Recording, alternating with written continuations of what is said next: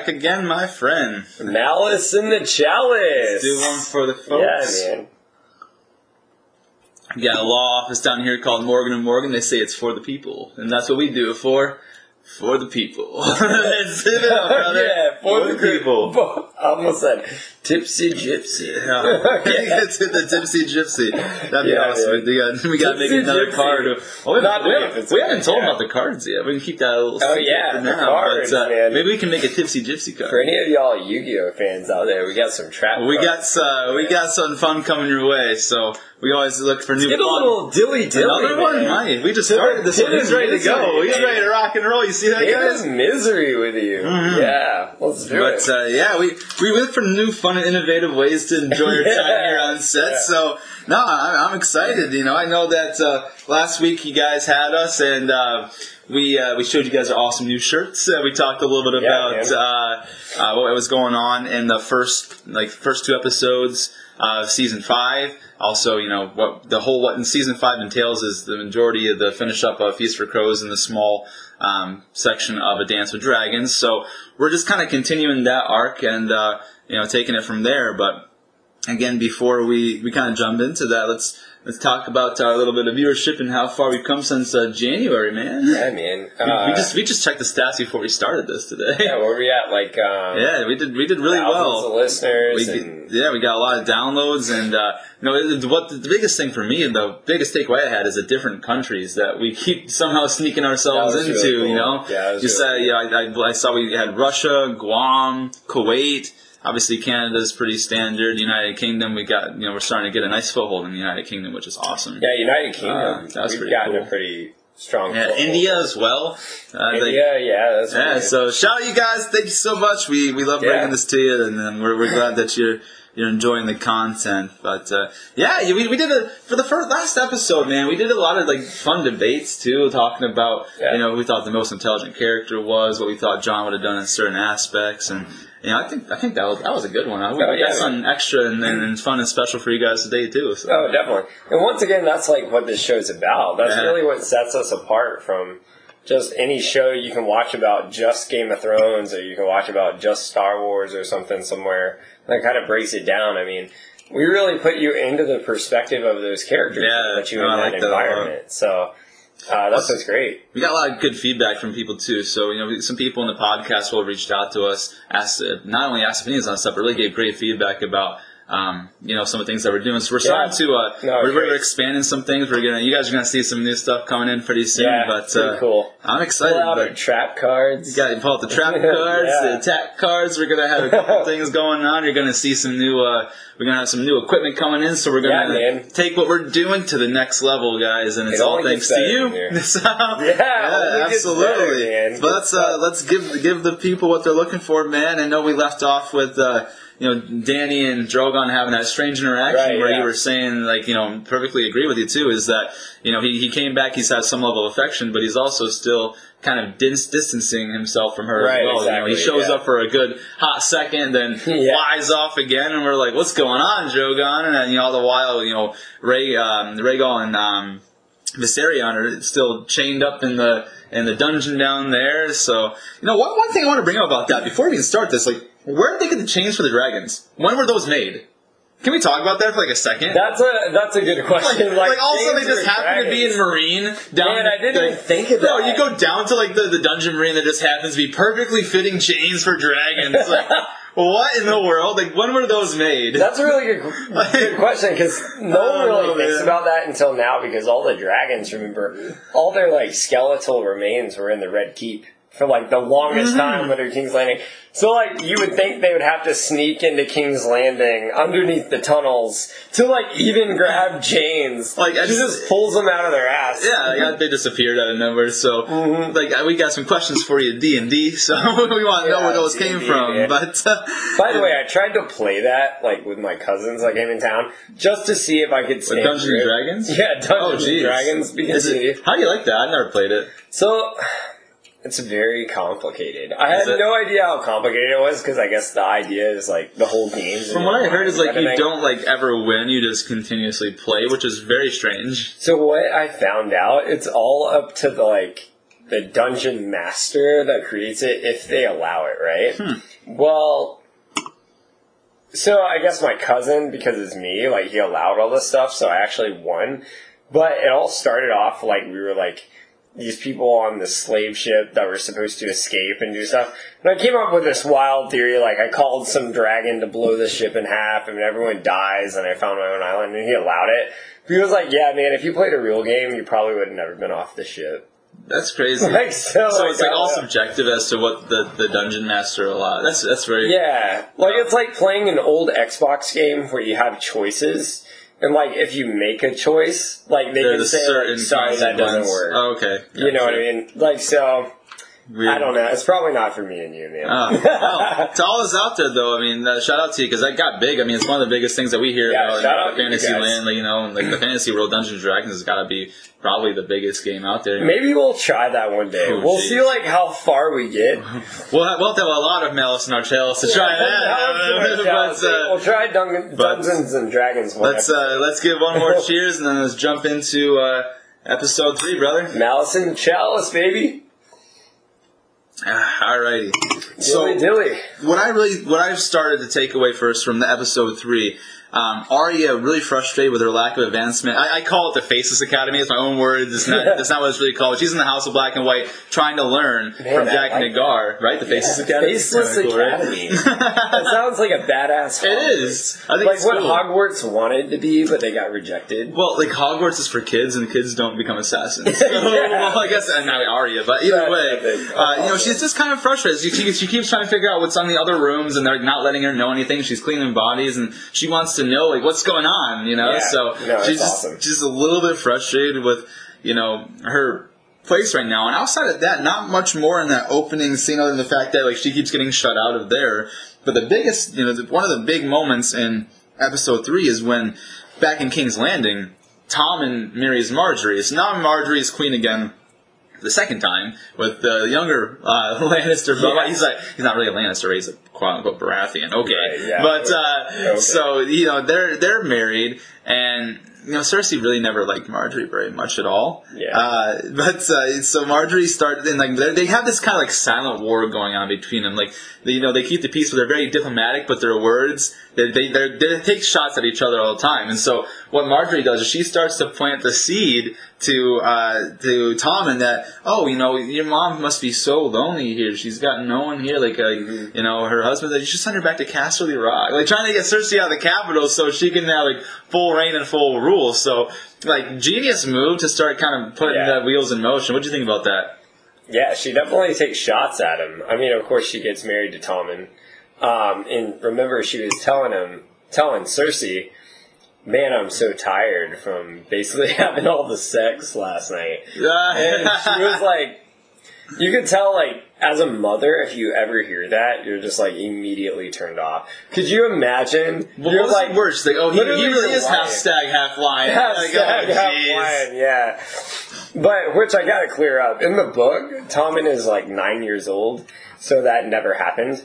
Because could you imagine, like telling an actress, "Hey, I need you to go smash this nine-year-old"? I mean, they don't really, it's all it's all in the under the sheets anyway. So just for an But acting that sparks another but- debate, right? Because if it was a girl, they'd be like, "Oh, that's so messed up." A guy, they're like, "Oh, good work, good work." That's awful. I mean, I, I do think that this show broke a lot of boundaries and weird stuff too, because Yeah. like, and then some of these like hot topics, you know, because you start to see like, like on screen, you know, you know, people taking people's heads off, like clean off, you can see it, you know, like the stabbings, like like uh, you know, the full peeling of someone's skin, like. The, the homosexuality, like you can see these things happening Yeah. on screen, like so. This show really broke the mold of what what's acceptable and not acceptable for you know wide masses of audiences you know on the on the on the TV screen. So I mean, of course, it's on HBO, so obviously there's always like viewer discretion advised, like warning and stuff. But I don't think we've ever really seen anything quite like. I mean, I guess Spartacus was kind of like a little bit similar, but I still think Game of Thrones kind of kicked it up to like a wild notch. Yeah, Like, no, Game of Thrones. Um, it was Spartacus, but actually had meaning. Spartacus was like you know it had its action and it was trying to keep true to, I guess, the historical legend of Spartacus had that whole slave rebellion going on. But Game of Thrones, like that's what we always talk about, even going back to episode one. It had the politics that no one else had. I mean, as far as this whole what we're getting into here with the sparrows, Mm-hmm. you know, the whole idea of she needed to confess for her sins that were the crimes against the church at the time, which Yeah. really broke that mold. Like you wouldn't. If you go back to the 80s, man, they would have never even considered putting this on television. There was- yeah, there's a separation of church and state in the real world. Like there was not in this season. No. there was not No a separation way. of church and state in this season at still all. running Andy Griffith, and I love me some Andy but Griffith. dude, it, it's wild too. And um, you know, th- while this is all going on over here in King's Landing, Sansa figure like finds out from Littlefinger that like he plans to marry her to Ramsay Bolton. Which, guys, like at this point in time, you gotta realize that Sansa knows Roose Bolton is the one that betrayed Robb and stabbed him in the heart. And so, like, Sansa starts to freak out a little bit. to Littlefinger is screaming, "I'm not gonna marry him. I won't go. Like, if he betrayed my whole family. He killed my brother. Like, like, like he was responsible for the death of my mother. Like, I'm not doing this." And Littlefinger's like trying to persuade her into you know with his like little like his little things like hey listen you know you, you can avenge them though. Like wait till the right moment. Make him yours. Or you know just he Right. had he was really hmm. trying to sell this idea to her that you know but the thing is is it only served Littlefinger? Like this entire time it only served him. But the fact is he made it sound he's so manipulative manipulative he made it sound good enough to Sansa to where she just agreed to it Right, which is yeah. which is pretty crazy Which you know here's a question. This goes back into our last episode, like all the debate with Sansa, right? As far as Littlefinger, if he did actually have feelings for Sansa, one, do you think he ever actually did? Because his sick mind, because it's benefiting him, wouldn't you think you would be upset with the whole idea she has to do her duty to Ramsay, and that's what you're pushing through this whole idea? I, I said, that's why I, I told you in the last episode. I don't believe that she has any romantic feelings towards Sansa outside of like maybe like a, a fleeting physical attraction. That's why you know, he'll kiss her every once in a while. But like, I really don't think he wanted anything outside of her name and any sort of benefit it would bring to him. So you know, he knows that she's got to do her marital duties Yeah. to Ramsay, and he knows all these things. But he's also putting like he's planning a um like like a coup, like a like behind the back thing, like uh, against Roose when he talks to Cersei in King's Landing later on. He tells Cersei about how Right, the yeah. Boltons have Sansa Stark, and she's like, "Oh, those traitors! We gave them the North." And like you know, so he's he's playing everybody. He's like he's like the puppet master playing everyone. He's wildly wildly intelligent, Right. and you know. Another thing too, like while this is going on, I think it's really important to mention Brienne, because you guys remember Brienne's trying to find Sansa, and like, like, well, she's found her at this point, but she's trying to, you know, follow him along until Sansa realizes she needs her, because everyone realizes that she's in danger with Littlefinger outside of Sansa, right? So, Right, yeah. um, see, she actually tells Podrick, her, her squire, in the TV series, how she came into Renly's service. You know, because we, we kind of got left off when she was talking to Jaime back when they were like, she, she- Jaime was his or her captive. She was like, you almost got the feeling that she was in love with Renly, but you realize now that wasn't the case. So he like she was the son of uh, you know the Lord of Tarth, which is a Sapphire Isle, and so he brought a bunch of you know people that are potential suitors, and they all danced and like made her feel really special. But then she realized that they were all laughing at her, and they never took her seriously. And she said she realized she was the ugliest girl in the world, but that Renly you know, took her and danced with her, and like everyone had to like basically hold their tongues because that was the brother of the king, and like he did her that kindness, and so ever since then she made like he made her somebody, and you know really legitimized her, and so that's why she loves him, but not in a romantic way, in a way that's like you know you, you did something for me I can never repay, so you know my my like life and sword are yours forever, and that's how she came in Renly's service. It wasn't because she loved him in a romantic way and wanted to be with him, is because like he did something for her she could never repay. Right. Yeah, I gotta. I would agree with that, probably. Um, my only other thoughts as far as Littlefinger is do you think you can even ask yourself the question, though, which I know your answer is that he didn't have feelings for Sansa. Could the question also be that he loved himself so much and thought so highly of himself, he was willing to go that extra mile that the thing he cared most about, he was willing to give away. Like, and make that sacrifice. the thing is, is like you're assuming that that's what his ultimate goal is. Because even remember, like, like he told, remember when he, uh, Sansa asked him, like, well, what do you want? And he said, everything. You know, Right. like that was like so to me. It's, it's more along the lines of he he want realistically what he wanted to do is he wanted to be the king of the seven kingdoms without ever actually saying it. He was Right, playing his pieces to get himself. You know, like I said, like, you talk about someone who's jumped up in stations in life. Dude, this guy came from like the the fields, and now he's Lord of the Vale, which is one of the like, the four strongest houses like in the entire like country of Westeros. So now he's the Lord of the Vale, has control of the Vale's army, and like that's an impregnable like fortress. Like no one can attack the Vale because they have to go through the the, the Bloody Mountain. Mm-hmm. So like he's already in a really big place of prominence. Now, if he takes the North too as Warden of the North, realistically, he's got enough where you know he, he's got the Vale at his back. He's got all of the North if he takes it, and he can he, he can take over Kings. Like I'm not saying that's what would have happened, but to me. I just I think you put way much of an overemphasis on you know the him and Sansa aspect more than Littlefinger like trying to become the ruler of everything. Because remember what Varys said, like Littlefinger's dangerous. He would he would um, burn it all. He would burn it all to the ground if he could rule over the ashes. Like Right. that's one of the biggest things. Like you know, so that's a that's a thing. He's power hungry. I don't think you know. Sansa just happens to be a subplot, of a beautiful woman of a girl that he loved. So there's a physical, maybe like a minor physical attraction there, but I don't think it's anything outside of that. My own Makes my own thoughts, but I agree with it. I can get on board with it. yeah. So, okay, then from there, Our boy Johnny S refusing Stannis. Yeah, big right. big Johnny S. yeah, big Johnny S. Uh. Uh, you want to go into that?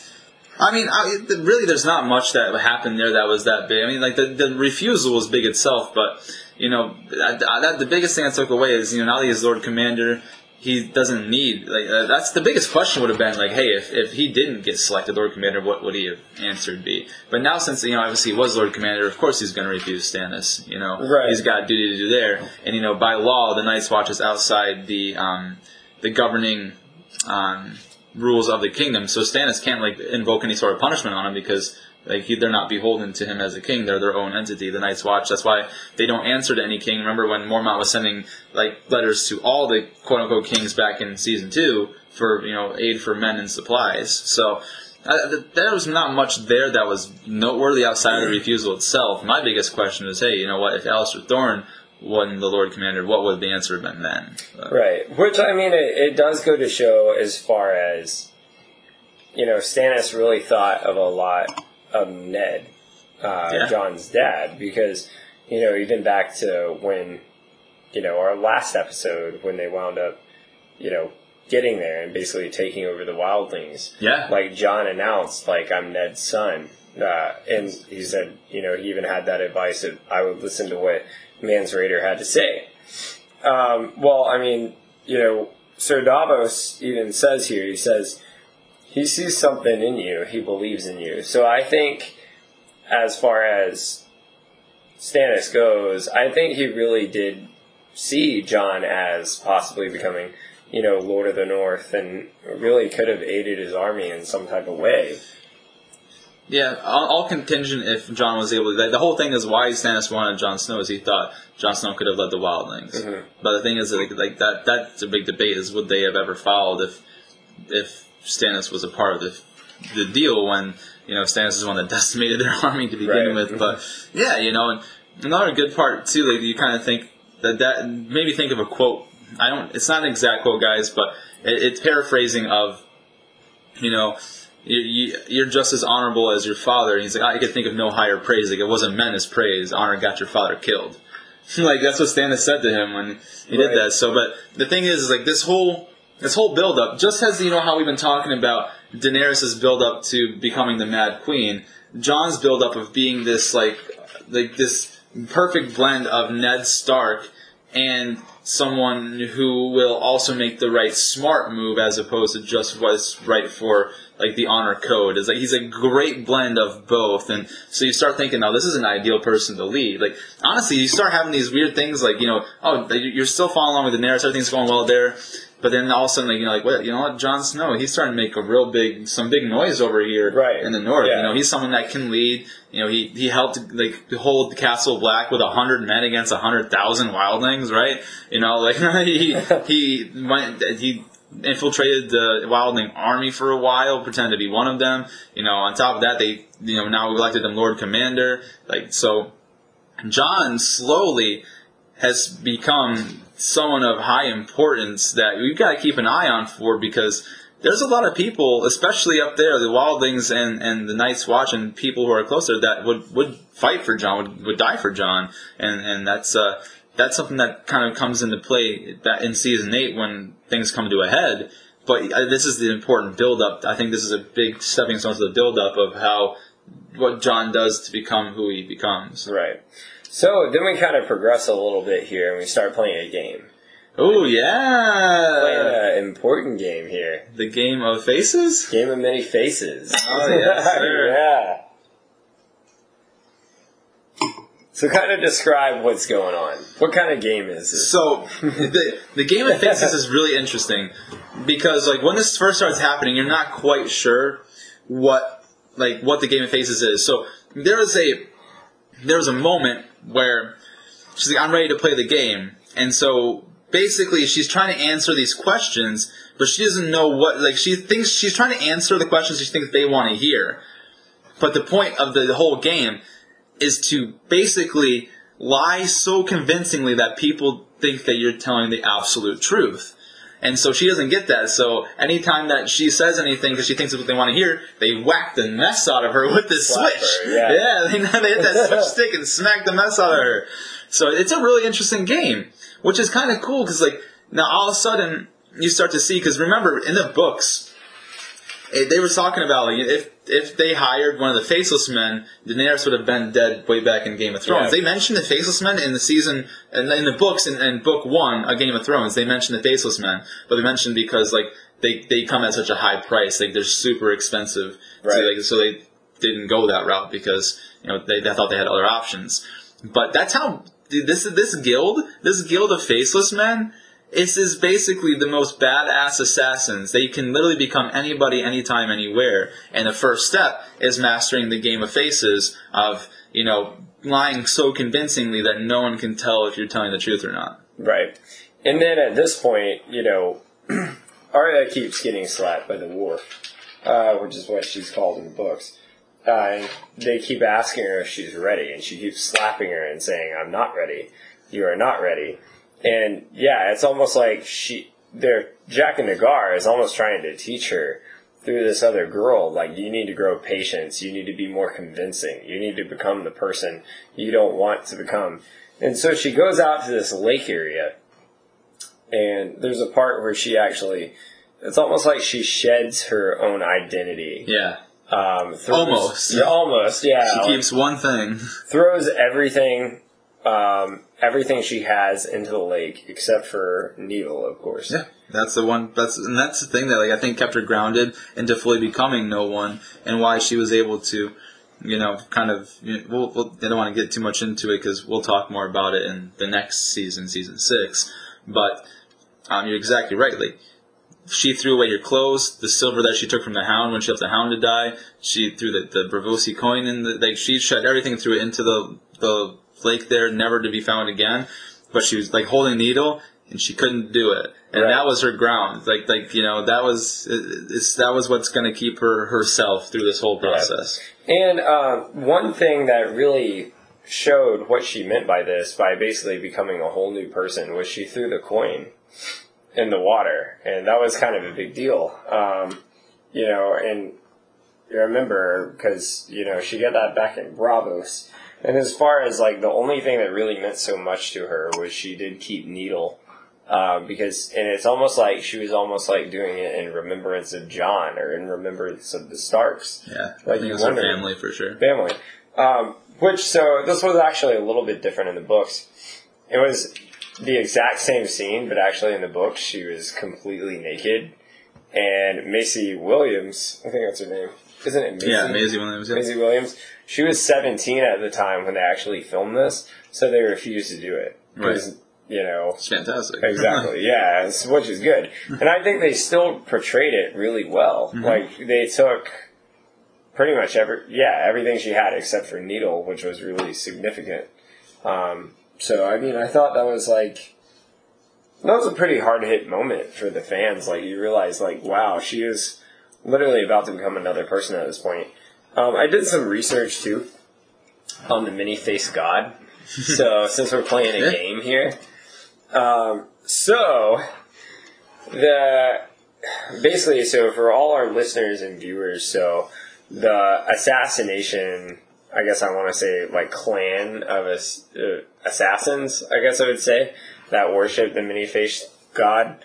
Um, they've been going back all the way through history, all the way back before the Targaryens, actually. But uh, so they worship what is actually called the god of death, which is uh, their actual religion is a combined combination of many religions that's not only throughout Westeros but also throughout Essos. Um, and it's also you can see paintings of the religion, which is ironic, in the free city of Braavos, and um, also you can actually see it some throughout the Seven Kingdoms. But um, what is really funny is they actually see death as a gift, so they're actually almost like looking to die at this point. So like when you think of almost Arya's list, it's almost like Jaqen H'ghar's the same. He'll do anything he can to cross off whoever deserves to be next. Like they'll do whatever they can to go to the next extra mile. And actually they see death as almost as like being honored at that point. So if there's someone they can't, you know, take down, they're gonna almost like OCD. They're gonna stay on that person until they completely take them off. Which is weird because I don't feel like it's a spiritual experience because they do it for money. They do it for a high level. Right, Just yeah. remember, like later on, Exactly. like uh, I don't want to jump too far, but when they they try to send Arya to, um, you know, accomplish a task with a certain actress. You know what I mean? Right, And she was yeah. a nice person. Like, like so, it's it's because they get paid. So it's not Right. like like so it. It's like some sort. Of, I don't think it's a full own spiritual experience. It's like it's it's it's to monetize. Yeah. It's very interesting. Which makes you wonder, like, as it as this religion kept getting passed down, did it get more monetized than what it was originally intended for? But they actually have four rules when they pick their targets. Okay. Um, so the four rules are one, they can't choose their own target for personal gain, which is ironic because every single one Arya chose was for almost like personal gain. Which is, if you think about it, that's what Jaqen H'ghar was trying to teach her. Right. It's not about that. Uh, the second one was you had no prayers or worships in your religion. It's all actions, and actions are spoken louder than words. That's the common phrase. Right. but like you will show through your actions. Um, they said no self abnegation uh, is practiced fully, which of course no self gain, like we just said, but that was more based on targets. And then the last one is uh, the only clergy is themselves except for servants in the temple. So they don't worship any god except for the god of death. Um, they don't put anyone above themselves. So they're, it's almost like they worship, they are their own god, which is ironic if you think about in the book when she knocked on the door and death welcomed her in. Almost like, if you think about this, this is actually pretty creepy. Which we think about later on in the the worm. taking off the faces, Arya can literally be surrounded by just a bunch of demons and death. Because it's basically worshipping death, or the Grim Reaper at this point. Actually, the servants in the temple that are the only ones that are recognized as people in the House of Black and White, what they actually do is they decide which one it's their time to actually leave this earth. And they give them poison and they get a painless death. And then they actually become the many faces of the faceless men, which actually is how they're added to each of those towers inside the House of Black and White. And then they use their faces as masks. So I thought that was pretty interesting. like and here's the point I want to make too, guys. Like there's two things I want to mention to this. Number one, when you were talking about um, when she opens the door and Death answered, like like she he said, "Are you afraid of death?" And she kisses his nose and takes the worm from his eye socket and eats it. Yeah. Like Arya is not all there up here. Like she's she's a full blown warrior. Like she's a badass man. Like she's not afraid of anything, which is it's kind of creepy, you know. And then on top of that, in the actual then, then what I just mentioned happened in the books, guys, not on the show. So if you try to look for that on the show, you can find it. You won't find it. Yeah, They won't play it's in- it's in the book. They're not going to show it. But um, in the in the TV series, remember when Jaqen H'ghar says there's only one God and you already know his name because remember she was taught Yeah. by by Syrio Forel like there's Exactly. only one God, the God of death. So it's pretty amazing how things got that full symmetry coming in full circle. But there's a lot of things we got to jump through here. You know, when Sansa arrives in Winterfell, meets Ramsay for the first time. What I took away from this little scene, outside of meeting Ramsay, is when she got to her quarters, the old lady, like she, like welcomes Sansa in, closes the door behind, and says, "You still have friends in the North. The North remembers." Like still, so like now you start, you start getting kind of pumped up because like, ooh, know, we thought that the North was ready to surrender, but the North is ready to go at any moment's notice. Like she just needs to give the sign. Like like like get, that, like that was really really cool. Something very very quick to jump onto that before we get into a really big spot here because this is really where this is where I think Jon Snow took this next step of you know becoming the, uh, an actual leader, like following through on his own uh, commands. Right. Because at this point, Jon Snow is now the Lord Commander at Castle Black.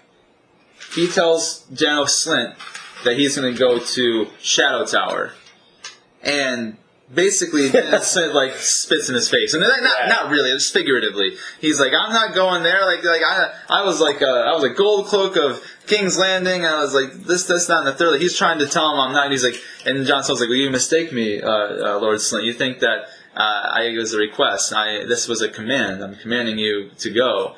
And he's like, you can't command me, boy. He's like, so are you refusing a direct command from your Lord Commander? And he, and he like, it's like, yeah, I refuse. It's like, all right.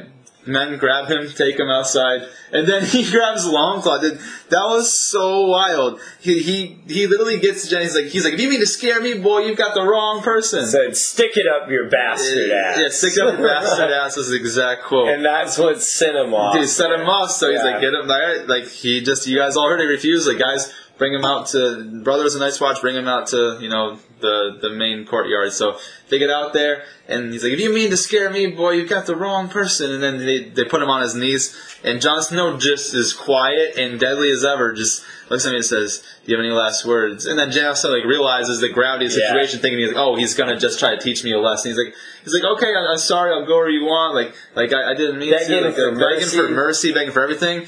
Jon Snow looks at him down, and he just takes Longclaw back, and boom, one quick stroke, and off goes his head. he which went is out like a bitch. he did. He begged for his life after talking a lot of stuff. And keep in mind, Janos Slynt what actually hid Bring during the battle. my sword. Yeah, bring me my sword. Bring me my yeah. sword. Olly, bring me my sword. And remember, uh, you know, Janos Slynt was a coward as it is because he was hiding during the Battle of Castle Black where, Right. with the baby Yeah. and uh, and Gilly. So you know, he's begging for his life. And, like he just, Jon Snow made that decision, and like you saw Stannis Baratheon in the in the Raptors.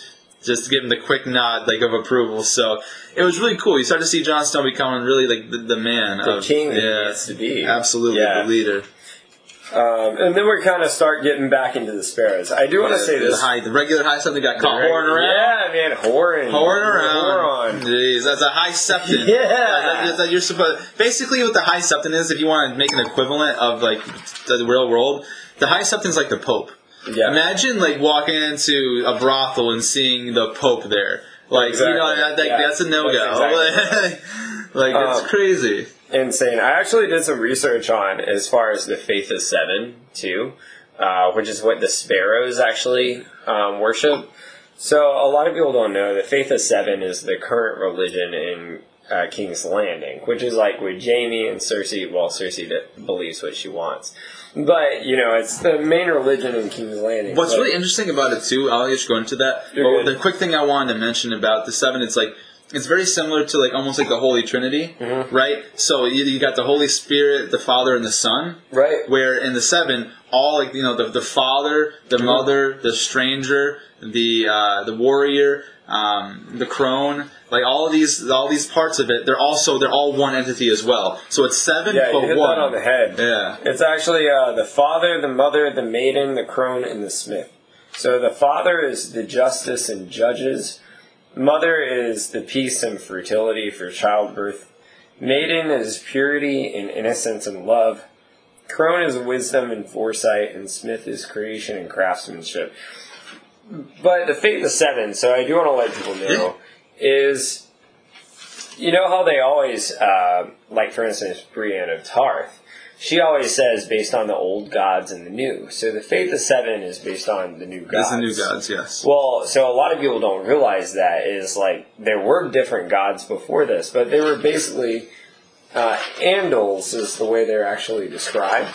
Um, so, but Andals, just so like people actually understand what that is, um, they're basically just the dominant like race of the cultural group. So basically, common Westeros. Well, that's what the, what the name of the title of the king is like. You know, uh, something of like the protector of the realm, uh, king of the Andals. Right. You know, like that's why they call Jorah Jorah the Andal. Like he's like a common person Right. in Westeros. Just Yeah. a commoner. yeah. Um, but they have, uh, as far as like, it's very interesting as far as their gods go, because the only one that they do recognize that's actually outside of the seven, we actually just talked about, which is uh, the stranger that you mentioned.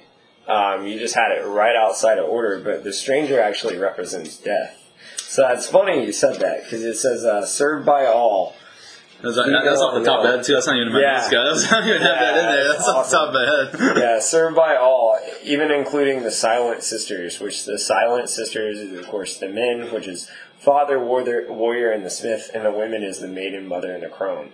So the one above all of this is the god of death, which is who Arya is basically training with. And what is funny is if you think of this, notice this, which you're going to make that face at me at this moment. He- Father, the warrior, and the it. smith, maiden, mother, and the crone. That's six. That's six divided by two equals three. There's one above that. So that's the symbolism of the three, and it's it's just very funny, like how this all you know relates to it, because they they don't recognize any other old gods except for the stranger. Um, and it's backed up by a quote here when Tommen, remember, he actually had his initiation when he became king, and they said, May the warrior grant him courage, patient, him in the perilous times. Smith grant him straight strength that he may bear that he may bear the heavy burden. Crone shows he knows the fate of men. Show him the path that he must walk and guide him through the dark places that he walk ahead. In the light of seven, I proclaim Tommen, the house of Baratheon, first of his name, king of the Andals and the first of men in seven kingdoms. Long may he reign. And that was the high septon that was uh, saying that. And it's just so funny that, you know, they recognize all seven of the new except for the stranger. So it, it's it's almost like they, almost like how Cersei, like she always almost going back to the very end there, which we'll talk about way later in the show down the road. She almost wanted to deny the facts. She always wants to think she's ahead of the curve, even when she's behind. And now that now that we're talking about the high septon here, that's a good gets a good segue back into this whole this whole area. Mm-hmm. Is that the high septon was caught whoring by these what we call sparrows, Yep. which were all like kind of like little henchmen of the high sparrow, right?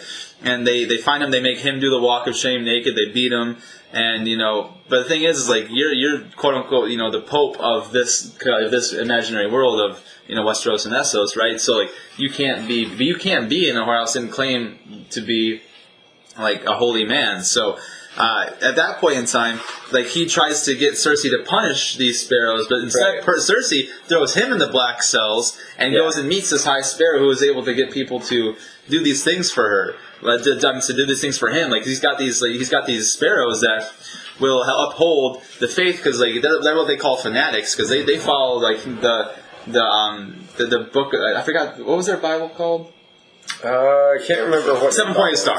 They follow the seven pointed star to a T, right? So uh, th- th- that's when we meet the High Sparrow. Cersei enlists him, which comes back to bite her in the ass later on.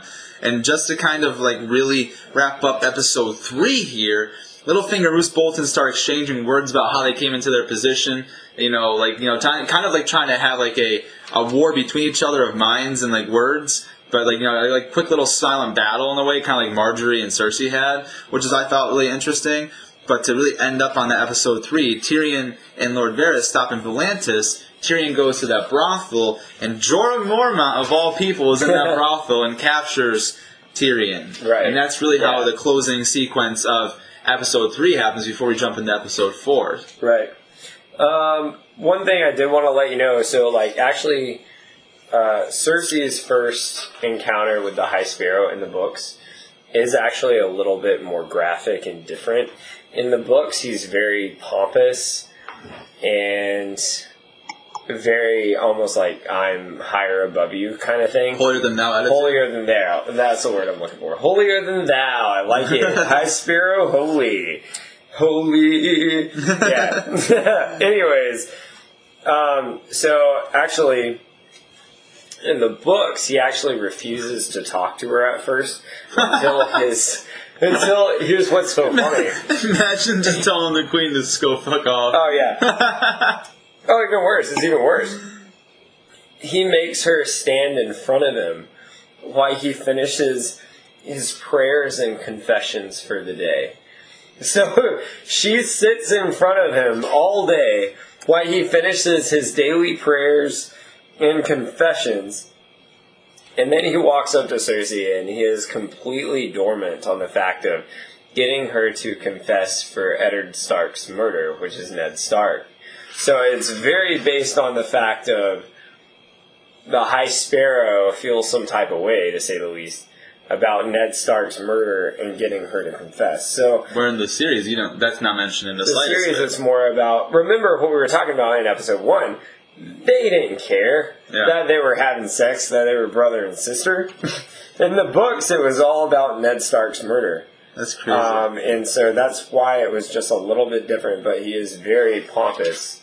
Um, could you imagine that? Telling the queen, you just stand right I need to finish my Lord's Like, prayer. the- You need to Just- sit over here. can there. you just stay here, please? Like I got things to do. Will I put this off for later? Most definitely not. Uh. Absolutely uh, You'll, you'll get time when I've got time. exactly. But yeah, now to, to kind of go into episode four a little bit, I don't even think a lot of people realize this. This was kind of like a quick glimpse. Jaime, while they're sailing to Dorne, they pass the island of Tarth. He, go, he goes, he goes, Yeah. where is that? He's like, that's Tarth. And like that, you guys realize that like Jaime knows about Tarth because of Brienne, who's from Tarth. So she he gets to see the where she's from at a distance on the boat. And I thought that was just really cool, quick thing. And he kind of had a look of admiration. So you know that Jaime and Brienne like start developing some sort of connection or feelings for each Mhm. other, you know. And, and this is the part next out, out of here, like. badass episode. Like it is, it really is a badass, is a badass episode. I agree. This is one of my favorite episodes of the series. That's crazy. That, Awesome. That's awesome. Yeah, that's I, I, I, this is one of my favorite episodes of the series, but it's probably one of my favorite episodes of the season. Yeah. Um, but you know, Cersei, she gives the High Sparrow militant powers, and that was the biggest downfall of, of everything. Is the fact that she gave them militant powers that comes back to bite her because of how like what they do with those powers that they now have. Uh, in like the way they treat like Tommen, the way they like you know like how they like basically because she said the the, the pillars and of the you know the two pillars of society are the the the faith and the crown. Right. Like basically, Sparrow is now acting as if he has just as much. Like he's not Cersei's servant like Cersei wanted.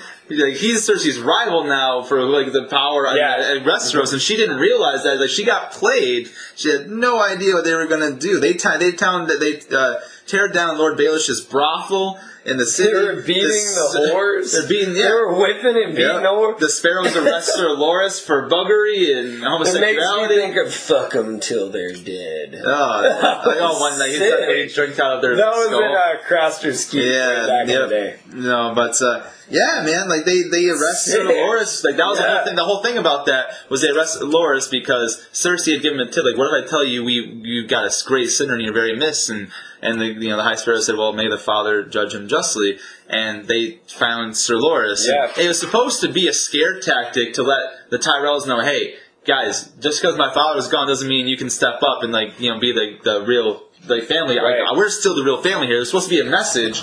Little did she know what like that was going to lead to going forward, which was really really crazy. Exactly. And while that was going on too, back at um, in uh, what's it called? Chalice and Malice, baby. Chalice and Malice. It's Malice in the Chalice. Oh, Malice and the See, when Chalice. Chase gets a little bit too much, he, he, he gets a little dyslexic. He gets a little dyslexic. He, he gets says things backwards sometimes. Yeah, I mean, but for, forget, forget No my offense friends. for the but uh, Chalice and the Malice, baby. go. Dilly Malice in the Chalice. Would you get it? The, we just talked about. You guys see what I deal with on a, Get a on a little weekly Malice basis. in the Chalice, baby. On a weekly basis. Malice in the Chalice. Let's get a tipsy on the gypsy.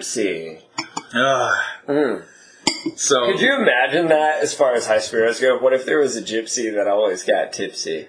That'd be hilarious. Like how almost like great. almost like Thoros of Myr. He was, all, he was like he was a drunk red priest. That's what we need to do. We need to get a big poster of a gypsy and have her like drinking. Absolutely not. We can make a card. We can make a card though like that. I Make a card like We'll get, we'll get it. Yeah, they no offense. they haven't We seen it yet, Disney. but yeah, I'm we'll- a big Esmeralda fan, by the way. Actually, We'll we'll we'll put some stuff together. But uh, Yeah. yeah, you know, while this is happening back at Castle Black, Melisandre visits Jon Snow and tries to convince him to march with Stannis. And like she goes as far as to get like fully blown naked, tries to seduce Jon Snow, and he refuses.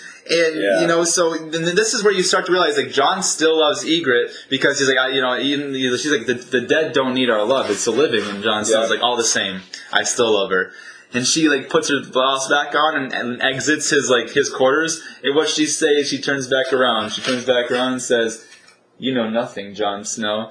So like the fact that she like, there's no reason that she should know that line. No so you start to start to realize that she has like some ability to you know see either the past or like like the future or like maybe speak with the dead. Like you don't know like what that entails because there's no way that she should have known that like that line. no way. And I'm glad you brought this up because she actually mentions a very specific line here that goes into exactly what we've been saying for all along as far as foreshadowing. She says, "There's power in you. You resist it, and that's your mistake." What happens later on? Yeah. Well, Who should he have been? Yeah. He should have been the rightful king. Um, but yeah, it, it it's like all along, like this whole entire thing has been foreshadowed. Um, Yeah. You know. but yeah, still still at Castle Black too.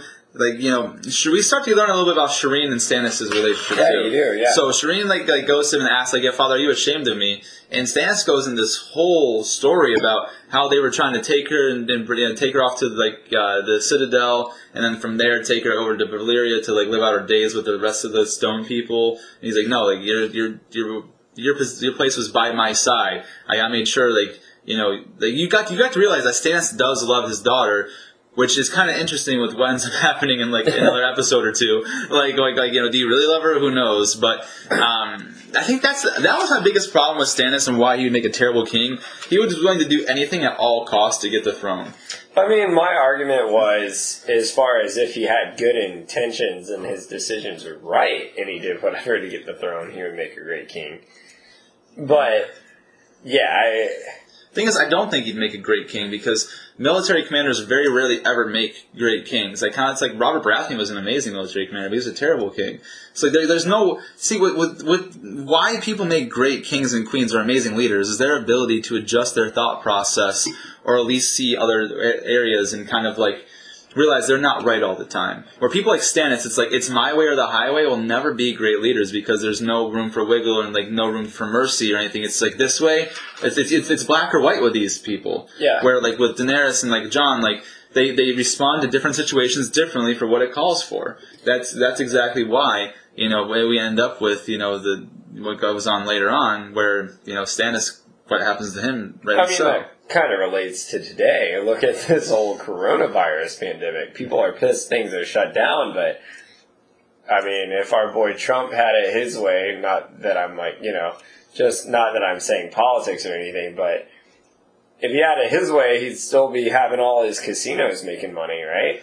Um, and, you know, he had to shut these businesses down because as our president, or if you look at any state official, the govern, governor of New York, right, that shut down, you know, New York and having the testing facilities. The problem is they got to get these places tested because otherwise you're going to keep the spread going. Just like you're saying with Stannis. I mean, the problem is if any modern day leader was like Stannis, it would be basically a Hitler. Exactly, it'd be exactly Hitler. the, know, Yeah. that- it's my way or that way. Everything's like, like you're gonna do what I say, how I say it, and that would never make a good king. And you know, what I thought was cool too, because even after that, like it kind of shifts a little bit over back to Winterfell. I wanted, Yeah. I wanted to take you guys through this little Easter egg that I don't think many people realize. Sansa was in the crypts at, at Winterfell. With Lyanna. Yeah, with, with um, what's her name?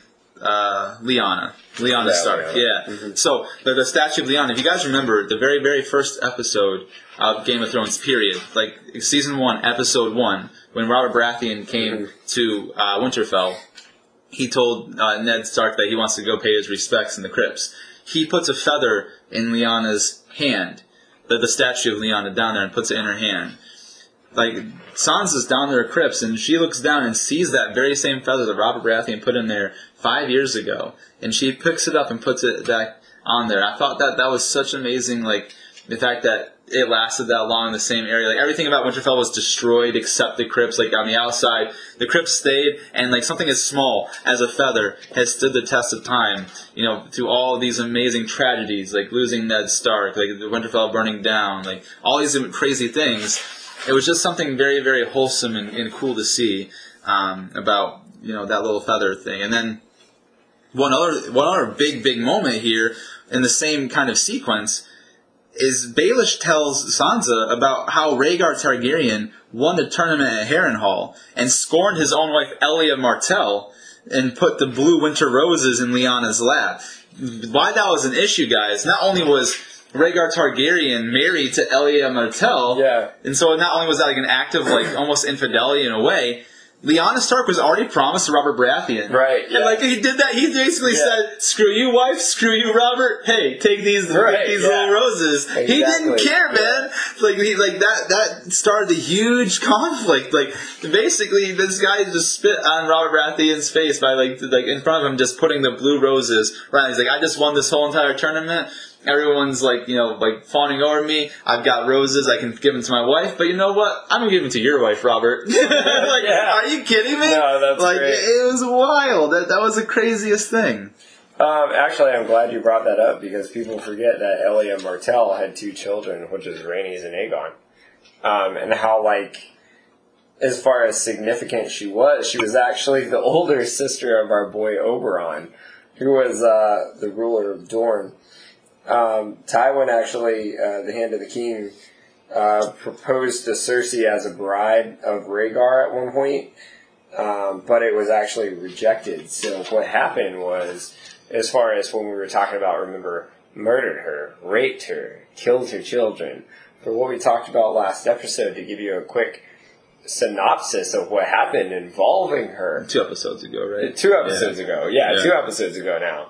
Uh, for our listeners. Um, so Tywin actually wound up resigning as Hand of the King because he proposed his daughter uh, to actually um, marry uh, Aegon at the time. Uh, at the time. or Aegon? Was it? I think it was. Because Uh, Aegon was the Rhaegar. Yeah, Sorry, yeah, Rhaegar. Aegon was the baby. All these damn Yeah. names. I'm terrible. I got you, bro. Uh, Rhaegar. So during Robert's rebellion, basically what was going on was, you know, everything was about to be overthrown from the Targaryens, is what was going on at that point. Um, so Rhaegar was killed in personal combat with actual Robert Baratheon. Yeah, you can t- take my wife. Yeah, what? yeah. Oh, here's the hammer to the chest. Yeah. Like- So you can actually look that up on Google if you see like fan artwork and stuff, which Yeah. was really Well, wasn't there something crazy too about like how because like I, didn't Rhaegar Targaryen have like a ruby studded vest? Yeah, And he when, did, When, he when, did, uh, yeah. Robert hit it like rubies when I remember people were like trying to find like they were Mhm. going to the water to find the rubies for Rhaegar like Rhaegar's vest. Like and yeah. they, he actually had I forgot what it was. It was like that really ancient like sword yeah. uh, sister of something, but you can look it up and it, it's really epic scenes. So that's why like I almost really wish they made Blood Moon because Robert's Rebellion That would have been badass. But to actually look that up, apparently they were trying to make it more of the Long Night, like the history on that, like Mm. way from the beginning. Okay.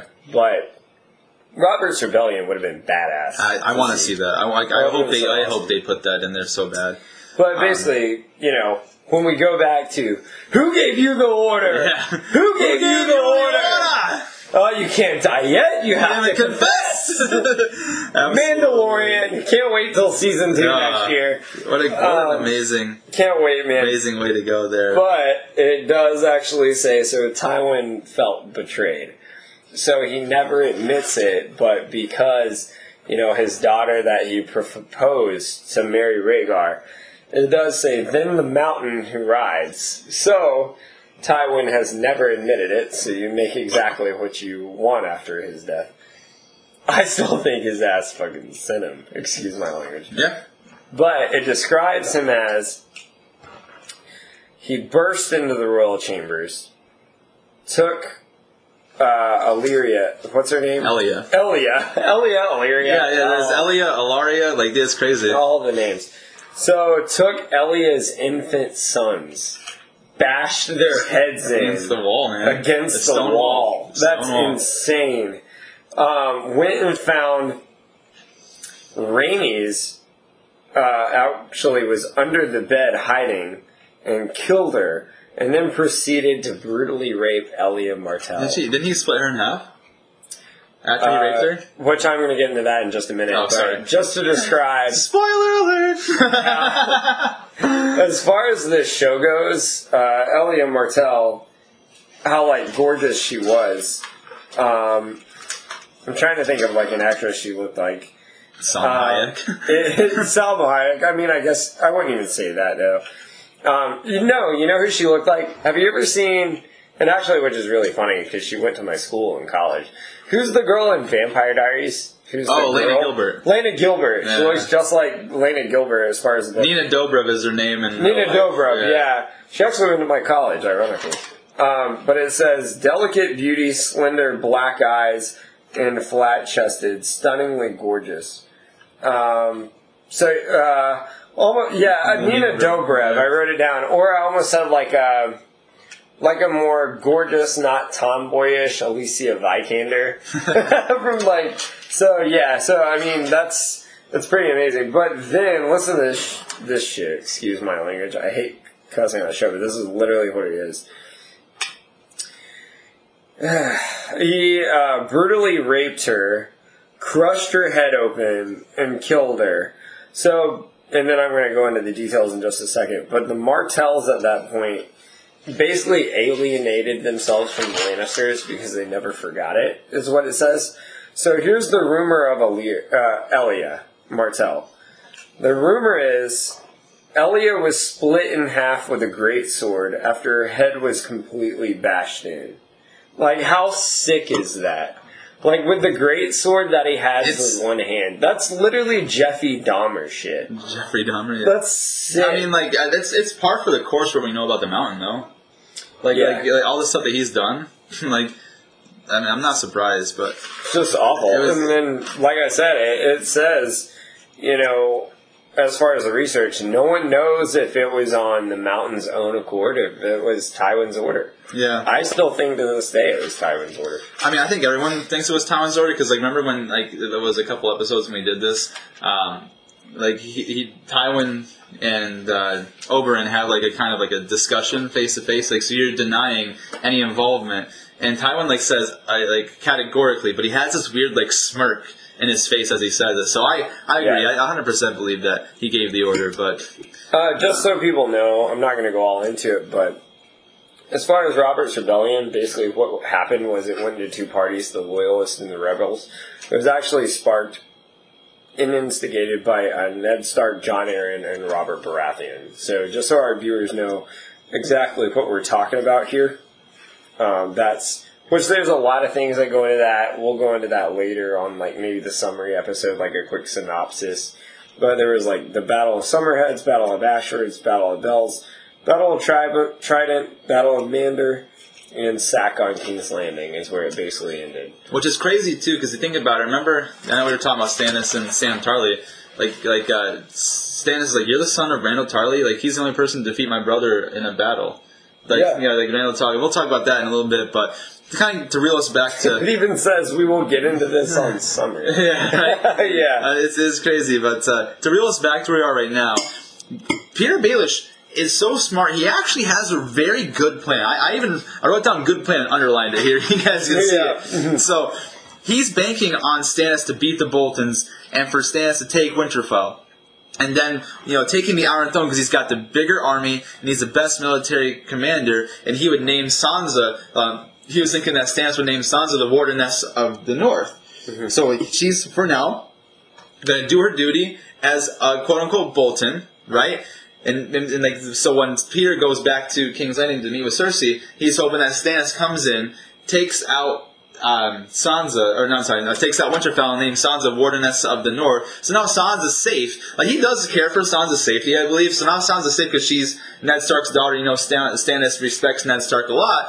So now, like, he thinks that he would name her Wardeness of the North, and Stannis would go on to take the Iron Throne because, you know, the rest of the army is in shambles now that Tywin Lannister is not, like, a leader. They're not going to take orders from a woman being Cersei. Like, Right. So it's actually a very, very good plan. He just didn't count on, you know, number one, some deserters of Stannis' army, and on top of that, the weather. Right? Right. So, like, I- like it's Yeah. actually not a bad plan. You don't think any male intent there, even though it sounds like, like, give the ropes into him and you know a season or two later we'll, we'll talk about but i thought that was really really really cool because it was an actually really good plan that he had it just didn't end up materializing Right. Yeah, that's pretty awesome. and then you know now back to our guys Jaime and Bronn they get uh, they get into Dorne. they start walking up their little sand dunes Yeah, there man. and they get to, like Bronn's even telling him what's gonna happen. He's like, listen, like you might have gave that guy a big like bag of gold, but who's to say like he's not trying to sell more information for more gold, right? You know, Yeah. you, he's only silent like you know if he's sleeping, like you think in the meaning he's dead, right? So ends up happening. And there's chances have it he, they heard it in a tavern that you know they the Jaime Lannister is in there. So these horsemen ride up from Dorne. and Bronn asks Jaime, he's like. How many do you think you could take? He's like, maybe one if they're slow. yeah. he said Maybe maybe one. one. if they're slow. and so Bronn, what a badass he is. Like you know, they he's like, boys, there's no need for this. Like he he's trying to like placate them into like letting their guard down a little bit. And it works. He, he like lowers his sword, but he's always got that back knife thing Yeah. that he has in his pouch. So he lowers his sword down and grabs that out, flings it, twists the guy in the neck. That guy is instantly dead. Cuts the other guy down, knocks the other one off the horse. He's like, that one should be slow enough for you. As he goes to fight the last remaining one. Like, how badass is Bronn, man? Dude, Bronn's a badass. I love him. Man, that's you hit that nail on the head too. Mm. Yeah, you hit the throwing knife, the sword, and then cut the horse legs. Man, you were paying attention. Uh, yeah. it. that was awesome. Yeah, that's really when you kind of notice. You know, of course, you've seen Bronn's ability as far as the trial by combat in the very first uh, season and that sort of thing. But you've always kind of thought of him as the guy to really get whatever needs to be done done. You've never really seen his skill as a fighter at this point. Outside, outside his like trial by combats and just like one-on-one situations, yeah, not really. I guess he was in the Battle of Blackwater, shot that fire arrow, saved the Hound. Yeah, Also nailed yeah. like, like so you knew he was skillful. But the one fact, like, yeah, you like Right. it was it was yeah he's he was really cool man. I, I I'm a big I'm a big Bronn guy. I was impressed. I thought it was pretty badass. Yeah. Yeah, you know, we meet Ellaria, like uh, her children with Oberyn, the Obara, Nymeria, and Yep. Tyene. You mentioned that there was another uh, older sister there that's not mentioned in the TV series. What was it? What's her name? Elaine? Did you say? Yeah, so I actually got this down here. Yeah. Um, so, um, so of course they always believed, uh, just like they said in the show, they said, of course they were very religious, that they thought the gods always let us, let them choose their weapons. So, uh, a lot of people don't know as far as the books go, right? Um, there was actually multiple daughters, so not just there was actually originally four daughters, um, and then he had another four, which was with other wives. so um, I actually wrote it down here. Uh, the way I a daughter one, I I labeled them as one, two, three, four, not to be like disrespectful. But as far as Bella, the way you recognize her is um, so you probably wouldn't recognize her uh, very much, but okay. So Obara actually uses the spear and throws it through the Obara, guy's yeah, head. yep. Obella is the one that's uh, that you kind of see later on in the prison that wants to show herself. That's Tyene. Oh, Tyene. Okay, yeah, Yeah. Tyene. Okay, gotcha. And then there's Nymeria, which is like the middle one. So, Gotcha. so Tyene's So- the younger one. And then Obella's the other one uh, that's shown. No, Because the three that are shown are Obara, Nymeria, and Tyene. And Tyene. Okay, Those so, are the three that are shown in the TV series. I don't. I've never heard this Obella one that you're mentioning. Maybe it's a, oh no, I, think it I, might be actually Obara. wrote it down Obara. Yeah. I misspelled it. All right, yeah, it's Obara. I I was like, told you yeah. I'm terrible name. Yeah, no, so it's Yeah. Obara, Nymeria, Okay, and Tyene. Yeah. So the one that's not actually shown is Sorella. Okay, so Sorella. Sorella, got it. So Sorella is actually in the books. I actually really wish they would have shown her in the show because she was almost like an assassin, which is badass, and and that's up to readers to decide. Because she was really known, you find out about her background uh, from Oberyn. She really finds out about poisons, um, as far as how he poisons his weapons, and she becomes very skilled into going to school and learning about it. Uh, well, there's actually a scene in the books. So they find this person. They don't know exactly who it is. Um, but it describes this person as very keen intellect, uh, very well spoken, and a master of poisons. And she goes by the name of Aurelis. And Tyria, Tyrion actually runs into her in the books. Uh, she goes as Aurelis, and they say she dresses up almost like a sphinx, which is very interesting. Almost like uh like remember the army of Anubis Yeah. in the Mummy. Yes. Um, well, you don't find out much about her, so it makes me wonder if we find out more about her in Winds of Winter. But the theory is that that is actually her, because if you spell uh, Aurella's backwards, it's Sorella, if you notice that. so it's very interesting. Um, and this is where I was getting confused. So there actually was a daughter five, um, uh, who is actually Elia Sand, who is named after her sister and does not exist in the show, only in the books. Uh, so yeah, you were right as far as uh, Obara goes. She was the one that's skilled in the spear. Yeah, yeah, she's the one that So, yeah, launched the spear through like bald guy's head for like giving the information in the tavern. Yeah, and Obara actually in the books, she was completely gorgeous. Um, you know, she had like black hair, uh, was worn in braids. So I mean, you know, she but she was actually also proficient with blades, which they didn't really show as far as in the show. Like they really just showed that other daughter with the spear. So I wish they would have really gone into more of the weapons. But it also said she was known as always wearing robes of gold and jewelry, Know, uh, which they really don't show a whole lot.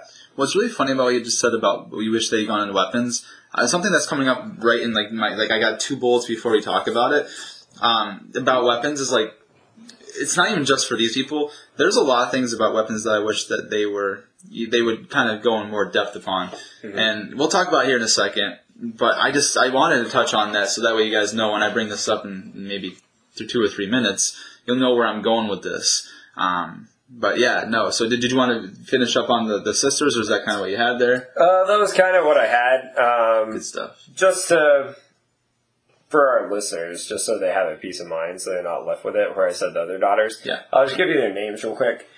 Um, so you said Tyene, um, which of course uh, there was actually another Tyene that was with another wife.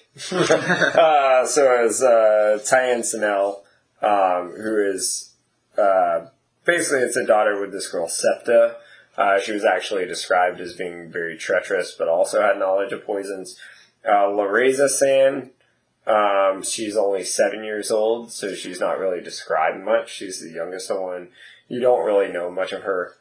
And, um, of course, I described uh, Sorella, who also a lot of people don't know as far as Orella in the book. Another thing she's great at is she's also a trader captain, which is how Tyrion actually becomes um, basically interacts with her because she's with Varys at the time.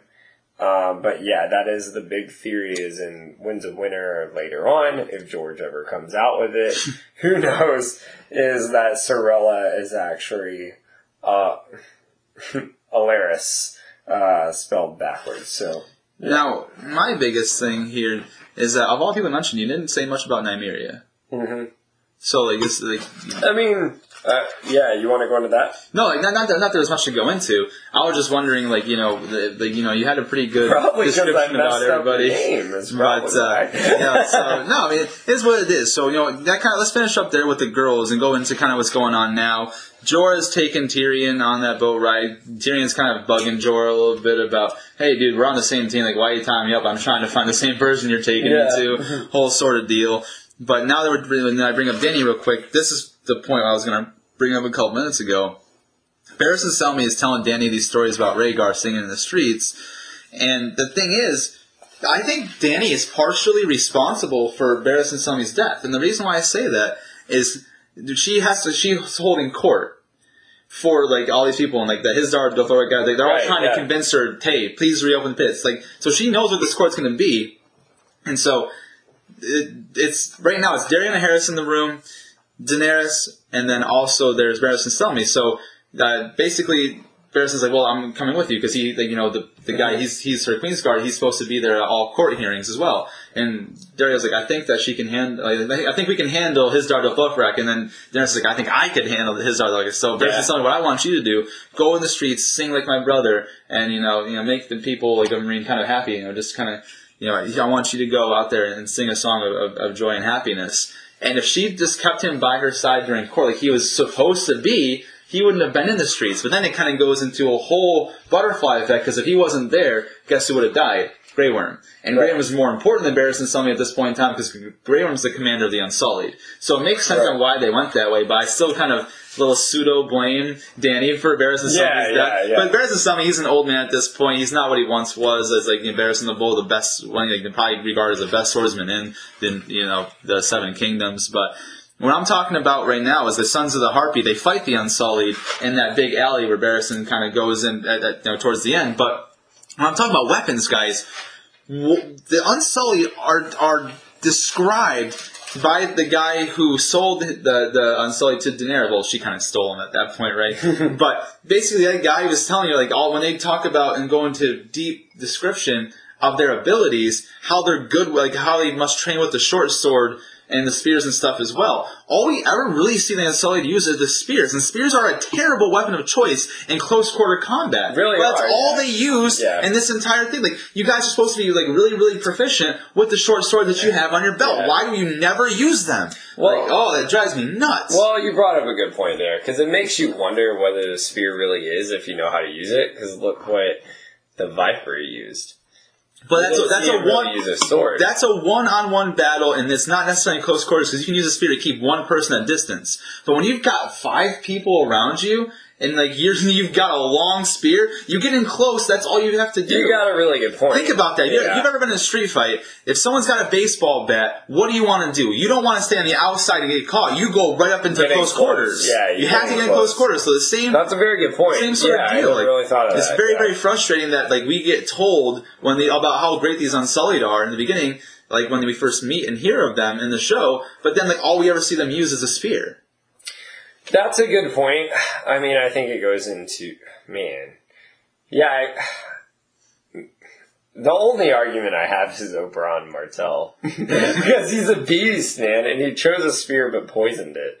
So, it, but then again, I think that's part of that. He knew he couldn't take on the Mountain Who Rides up close because of how big he, He played the distance game. You saw Yeah. what happened. That Mountain Yeah. never got within close quarters of him until like obviously smart. Yeah, exactly. He played it smart and it was one on one. He nothing, no worries, nothing to worry about. People stabbing him in the back from behind and jumping from all these weird crevices and cracks in the holes in the wall like the, the Sons of the Harpy were.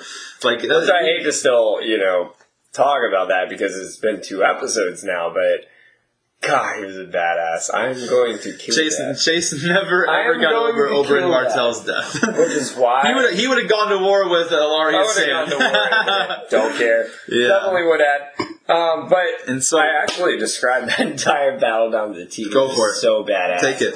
You sure you're okay with that? I'm okay with it. So everyone remembers, you know, Grey Worm. He's basically looked at as a soulless man. Um, but one thing I loved about the show is one thing he brings up later on is he was fighting for Missandei, which you don't really get to see in the books, and you really see him like keep fighting, clinging on to that piece of light depth to just her. Yeah. Yeah. it really does, and I love the way Benioff and Weiss did this in the show. So, uh, Grey Worm basically, what happens is they get ambushed in this whole thing, and he is completely surrounded uh, and takes out six at first. So, uh, first thing he does is he actually gets knocked against the wall and smashes the shield um, across a guy's head on the ground. The second thing, he actually ducked down and t- hit the back of the lance to the next guy's head. And then the third one was he took the lance with the spear and stabbed it through the third Unsully's throat. Um, or stabbed it, the Unsully's throat. The friendly Sons of the fire. Har- Sons of the Stabbed it through the Sons of the Harpy's throat. Did So you, did you mention three. the part where he got stabbed himself in the side? I'm not there yet. Okay, my- Yeah, I got it every down to the T, man. Jump the gun. Don't you worry. Jump the gun on that one, guys. So, on the third one, after you stab the guy in the lance, he gets attacked from the back and blocks the guy. So, for all our listeners and all our viewers, visualize this. Uh, then what he does is one other guy, he gets him against the wall, and as he's moving backwards, slashes him and slices his throat. He does a block push against the wall as he's on all fours, and gets and then slices another guy in the back of the neck.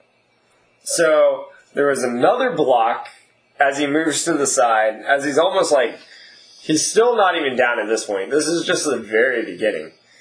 Um, does a little swivel with his lance and then smashes the gold face with the blade, which is the gold face of the mask, and like literally like takes it out the side. This is even before what's his name, Sir Barston or Bar- Barristan Sami. Barristan. So I always want to say Sebastian Yeah. from like uh, what's No, well, his name's? Barristan, but he's a knight, so it's Sir Barristan. Barristan. Yeah, Sir Barristan's even there.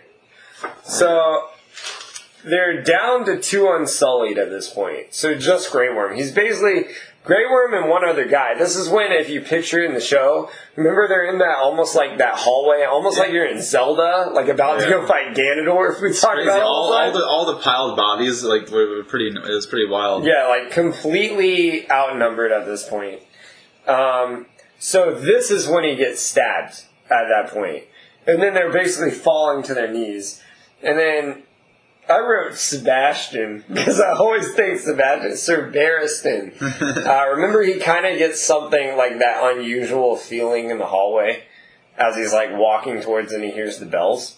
That's some foreshadowing right there. Hearing the bells. But he starts walking towards, of course, Grey Worm. Um, well, Grey Worm, you know, he's stabbed with the knife out on the side. Uh, and then at this point, he ducks and then stabs another. So he's actually stabbed eight men. At, he's taken down eight men by himself at this point. Still fighting. Still going on. Um, as they describe him in the books at this point, he's actually described as the angel of death, which is actually really a very descriptive term because once you're talking about death all the time with a faceless man. But can you imagine that? Like you're literally clinging on to life and you're like, I don't care about anything, I'm just fighting for this one person. Well, you don't know at that point what he's fighting for, like that that one Right, person, exactly. But you gotta realize like Hmm. this is it. Like there's a reason he keeps standing. Like I don't think if you take any other man, like you take on that many people, there's Yeah. only so many people you can take on. Um, so then Sir Barristan comes out. As Sir Barristan's walking there, Grey Worm hits another one across the jaw, breaks their neck. That makes nine. Then he stabs another in the stomach as he's falling to the ground. That makes ten. Turns to the right as Sir Barristan's walking in the hallway and stabs another in the knee, takes him down, uh, and then stabs him through the throat. So they're dead. So right then, you're already at 11 people. This is one on 11. Can you even imagine that? Looks like calls in a freaking call center. That's ridiculous. So Sir Barristan comes in with the longsword, one by one, which this is very interesting because I studied martial arts for a long time actually, because my dad's a black belt and all this stuff. But um, you actually, if you're going to take on a number of people, you get them in a line. Which it actually worked out for Sir Barristan because he was walking down the hallway. So realistically, if you start thinking in realistic terms as far as fantasy goes, if you're going to take a bunch of people on, you're better off taking them on one by one versus in a group, which is like when they got ambushed, and then you know Grey Worm can, you know, really can hold his own at that point. So he stabs one on the left, stabs the one on the right. That's two. Blocks and then slices another one's throat. Then he blocks another one, slices another one's throat, and then stabs another one in the back. That's five.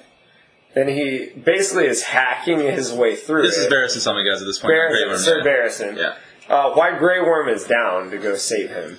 Well, yeah, because I mean, Grey Worm. I think the one thing you just missed there is that you didn't realize how close Grey Worm was with, to getting executed. Like he mm. was on his knees and about to get executed. and. On his knees, about to die. when- yeah, Literally suddenly to came die. in and said, "Hey, hold on a second. so, Oh, yeah. yeah. But I'm not there quite yet because you thought you thought I was jumping the gun and gonna miss something. No, I got this. Well, that's like that happened before. Like the Bar- Barristan Yeah. came in like right when he was about to get executed. Like, Literally right before. style, Yeah.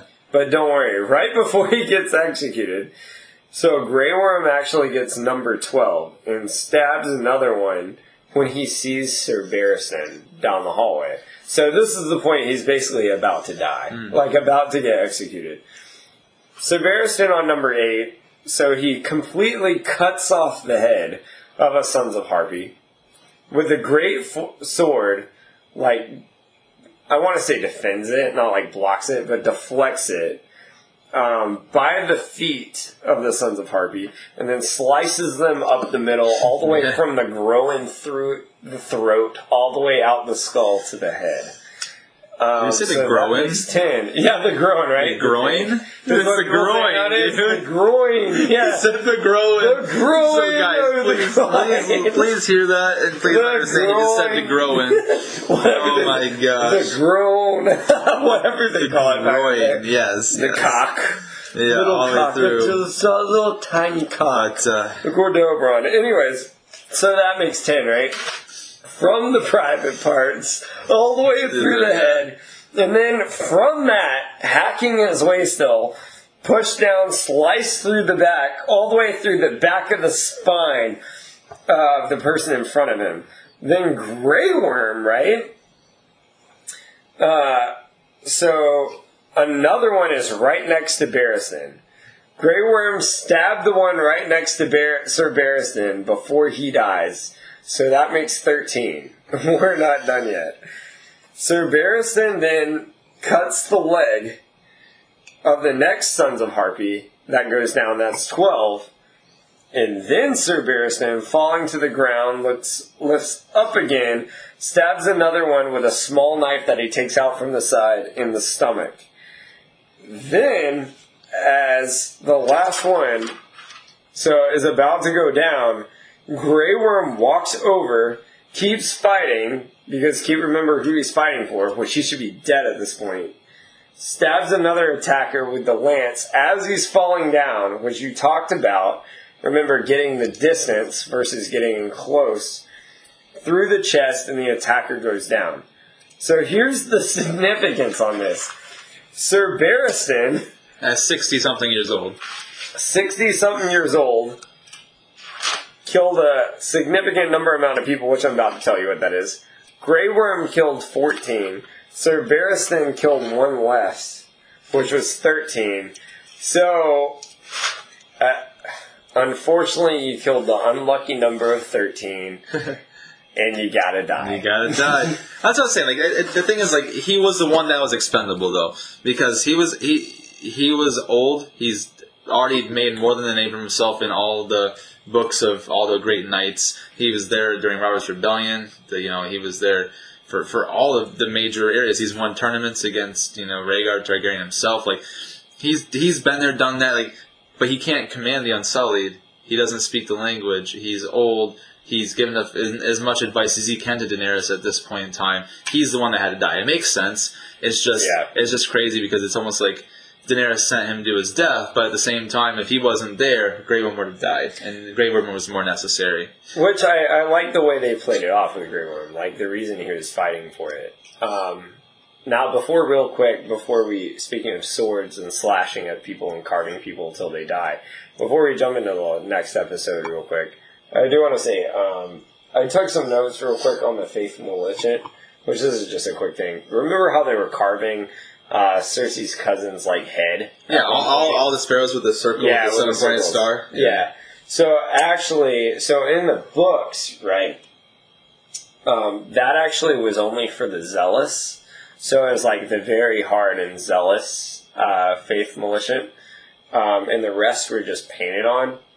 Um, also in the book, so Lancel, that was Cersei's cousin, he also joins uh, what is called the Warrior Sons. So they're kind of like gold cloaks, but only for the faith militant. Uh, Militant. Militant. militant. I gotta work on my words. Focus on your words. A little bit dilly dilly. Malice in the chalice, baby. Malice in the chalice. Um, but they're only for the faith of seven. And another thing too, just since we are finishing up with the Sons of Harpy and their gold masks. Um, so actually, in the book, uh, they didn't wear the mask. They were actually known as more of like serial killers when they would kill people they would actually paint a harpy and the victim's blood on the ground after that person was dead. So uh, just the little things there, but uh, you want to go ahead and take it away? Yeah, man. So uh, that that kind of they you know they kill all the Sons of Harpy at that point in time, but both the Barristan and Grey Worm fall down, and kind of how the episode ends. We uh, go jump into episode five. We just kind of mentioned earlier, Barristan suddenly dies. Grey Worm survived. So Dany has all the leaders and masters of the, the, the leaders of the master houses rounded up, feeds a couple to the chained up dragons, This is like kind of like plays with their emotions because at this point she's like, there's no doubt that the harpies are the masters of Meereen, but like she doesn't realize like what the full magnitude of the situation yet that it's not. So you know that that was kind of messed up in a way that she she kind of handled that poorly. Loved so it. she's trying to do everything she can except open the fighting pits. At this point in time, she still has not opened the fighting pits. She's like, I'm going to do this my way, and she starts to learn that, like, hey, you know what? There's a better way, and so. Um, you know, while after Hizdahr Doth- Doth- Dolothrak or whatever, um, he he's in his, he's like kind of in a cell. He kind of is stoic about not getting burned alive. He's like, oh, you know, Valar Morghulis, like, uh, like whatever, all men must die. He's terrified. So she kind of starts to show you a little bit of her mad side by just feeding Yeah. these masters who, who, to her knowledge, have like, where's the proof that they're the ones that had anything to do with it? There's- She even said the words, maybe maybe you're all guilty, maybe none of you are. Like, so you don't even know, but you're willing to just feed them to your dragons to make a point. Like, that's pretty. That's pretty mad stuff. If you get my drift. So- Yeah, it's, actually, Yeah. I have the quote right here. If you don't mind me reading. Yeah, go for it. Remember, it, what's the reason I wanted to bring this up is just like you're saying, she's egging him on because she's, you know, we say, you know, people deny this all the time, but you're really starting to see her be the Mad Queen because you can't argue that he was really given a concrete, fair trial or anything. Is this really fair? Because she said, round up the firstborn leader of every house in power, which was him. Yeah. You know, and she said, you know, I I kept trying to actually. What's funny was when I looked this up, I actually tried to use a Valyrian translator, and it just wasn't working for me. So I wrote it down in English. Um, but remember, she said, "They will eat you if I tell them to, even if they don't, my children." Some say I should give up, but a good mother doesn't give up on her children. She disciplines them if she must, but she doesn't give up on them. And then he says, he kind of looks back, you know, Hizdahr, whatever he says. Right? yeah, whatever his name is. And she says, Who is innocent? Maybe none of you are. Maybe. And he says, Valar Morghulis, Solomon must die. And he said, I don't want to overfeed them. Tomorrow, perhaps. So it goes to show, like, she wants him to suffer so bad. She's like, Why would I ever want to feed you to them? I want you to suffer exactly what the uh, white rat that who's called in the show was shown with the execution uh, by the Sons like, of Harpy. he had nothing to do with that. You know what I mean? Like, but yeah, so big big moment there where you start to see a little bit about how far she's willing to take things to have it her way. Um, th- now we kind of cut scenes to Jon Snow requesting advice from Maester Aemon, and this is a quote that I wrote down. So for me, like Chase is a big quote guy.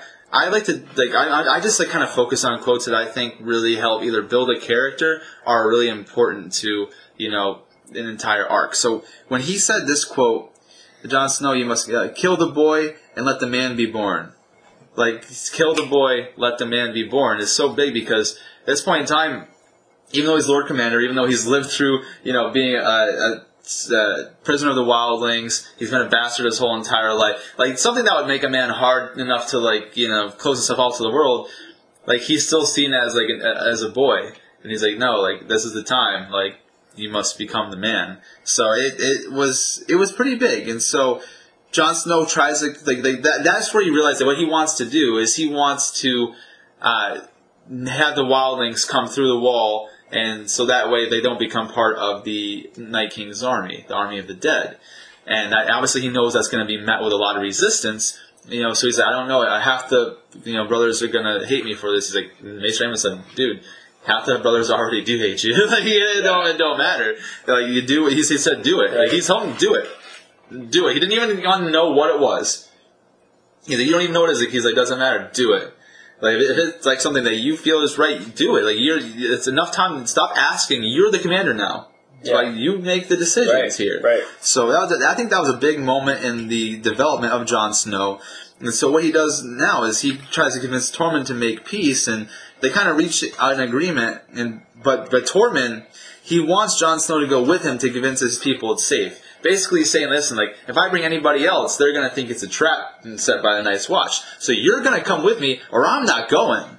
And so that you know he kind of has to make a decision because he just got elected Lord Commander not not very long ago at all, and already he's kind of has to make a decision to leave Castle Black to go make peace with wildlings that the rest of the, the brothers of the Night's Watch absolutely hate because they just almost killed the entirety of Castle Black not even a season ago, right? And so it's like so many things going on here that uh, you know I. I Jon has to convince the brothers of the Night's Watch of, of his plan to let them, you know, come into, you know, through the gates, even though they had this whole entire battle to keep them out, Right. and half of their, their, you know, the brothers of the Night's Watch died.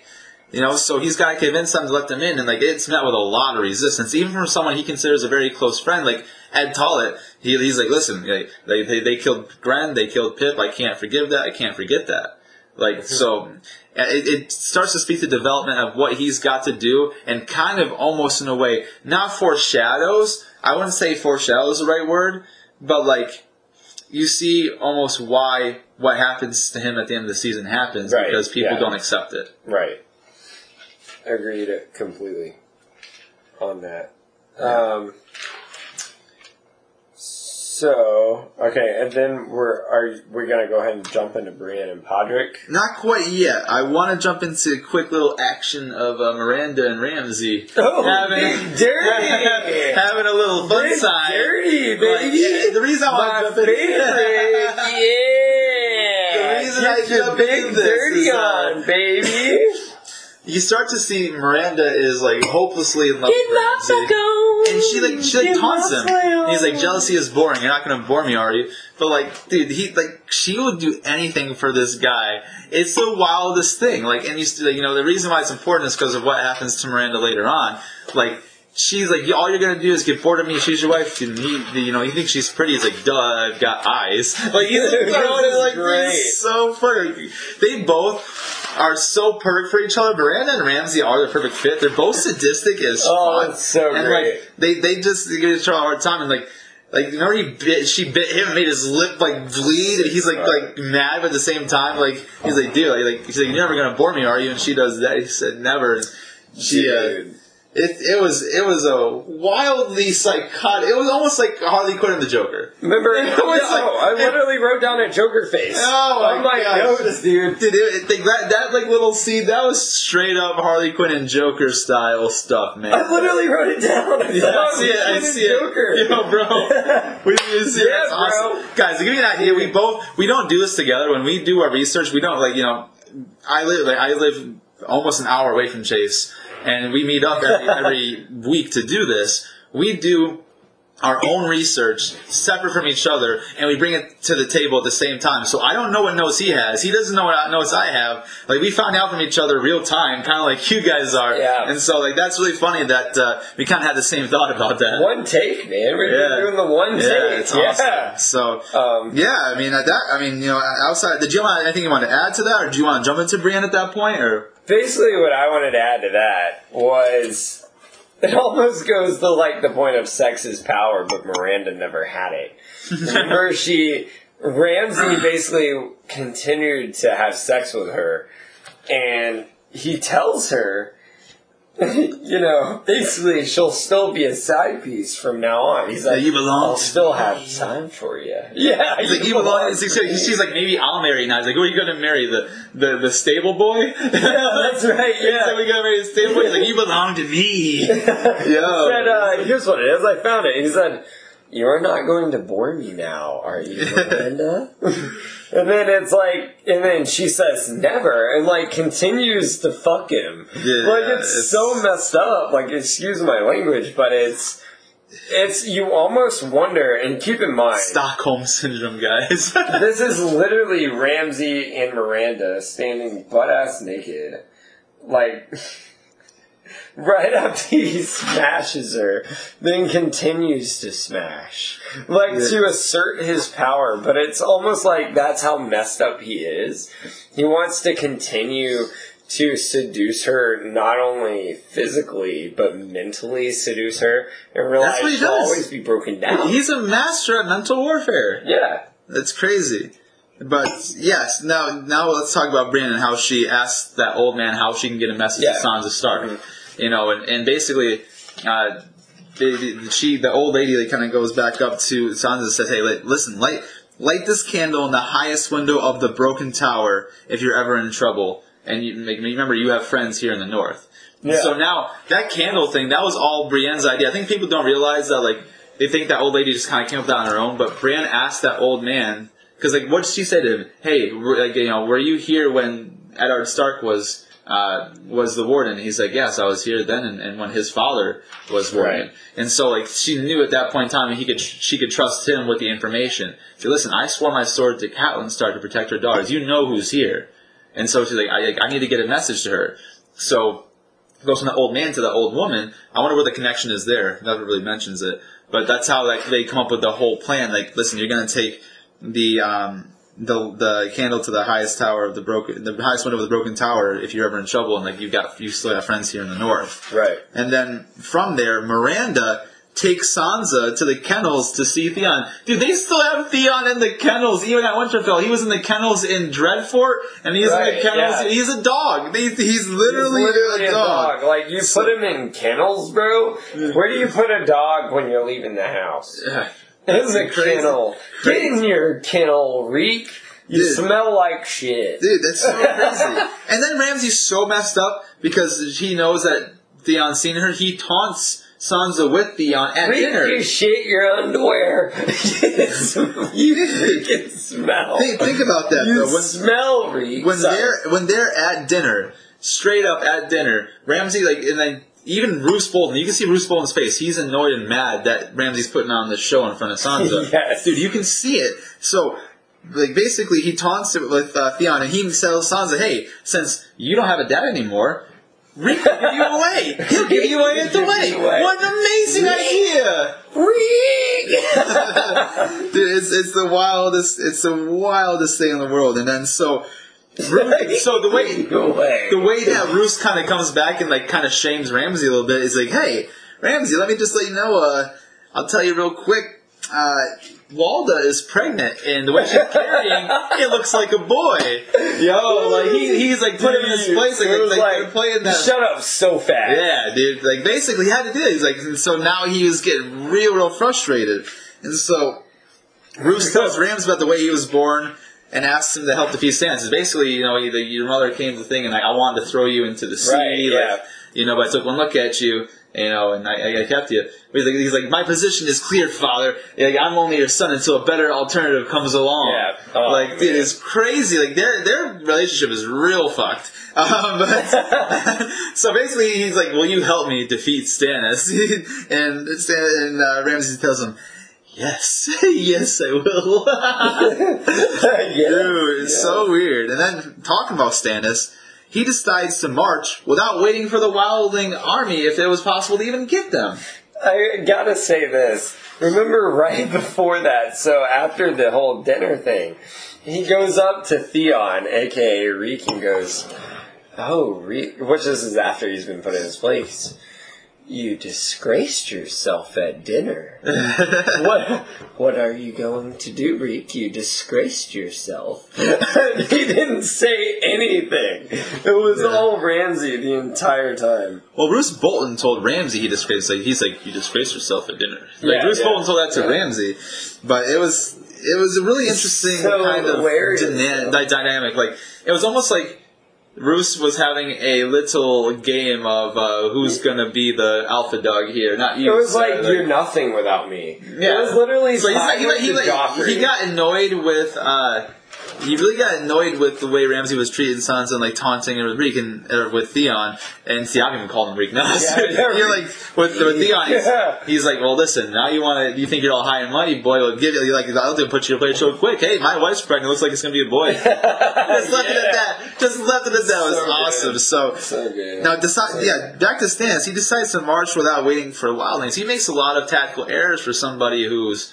you know, supposedly a really great, brilliant military commander.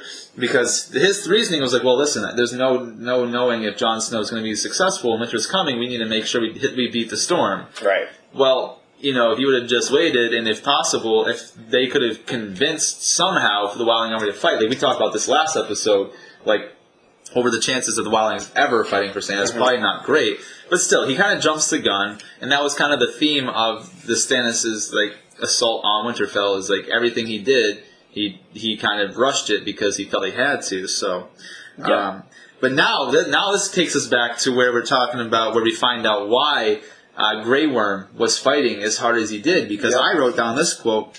He he wakes up. He said, you know, he, he basically tells Missandei like, you know, I was afraid, and, and Missandei's like, well, you know what, you know, all men fear death. He's like, no, I don't. I didn't fear death. He said. I fear I never again see Missandei from Island of Naath. Yeah. like again, that's exactly what he said. Like so now it's like, hey, wait a second. These like these Unsullied are supposed to have no feelings, no emotions, nothing. They're supposed to be the perfect warrior, and now we see an emotional connection from Grey Worm to Missandei, and I thought that was a really interesting you know moment in time because we saw him like check her out, so we know there was some sort of interest, but now it's almost like a full blown confession of love in a way. It really is. Because like his his last thoughts before he was dying is like, listen, I'm scared I'm never gonna see you again. Like, dude, that's not love. I don't know what it is, man. Remember that song he was talking about? If that's not love, then I don't know what love is. I wanna know what love is. That's a different one, but yeah. yeah. Want you to show me. Uh, Oh, there's no way to show somebody love and tell them that you thought about them when I was dying. No So- way to show somebody if you have cock. and then yeah. That's fair play. At that, at that point, every, after everything happens, now Dany decides to take preventative measures and open the fighting pits. Yeah, like let's just go ahead and open the fighting pits now. Now, now, now everything's Yeah. happened, and my general's dead. The other one's almost dead. Let's go ahead and open the fighting pits. Sounds sounds great. pits, man. Open that shit. And then- Anyways, I do want to say real quick Yeah. before we move on to that, as far as Grey Worm, he did say this though. He said, "I failed my queen and myself." It really still goes down deep to his core. When the Sunday was like, "No, you didn't. You fought your hard- hardest."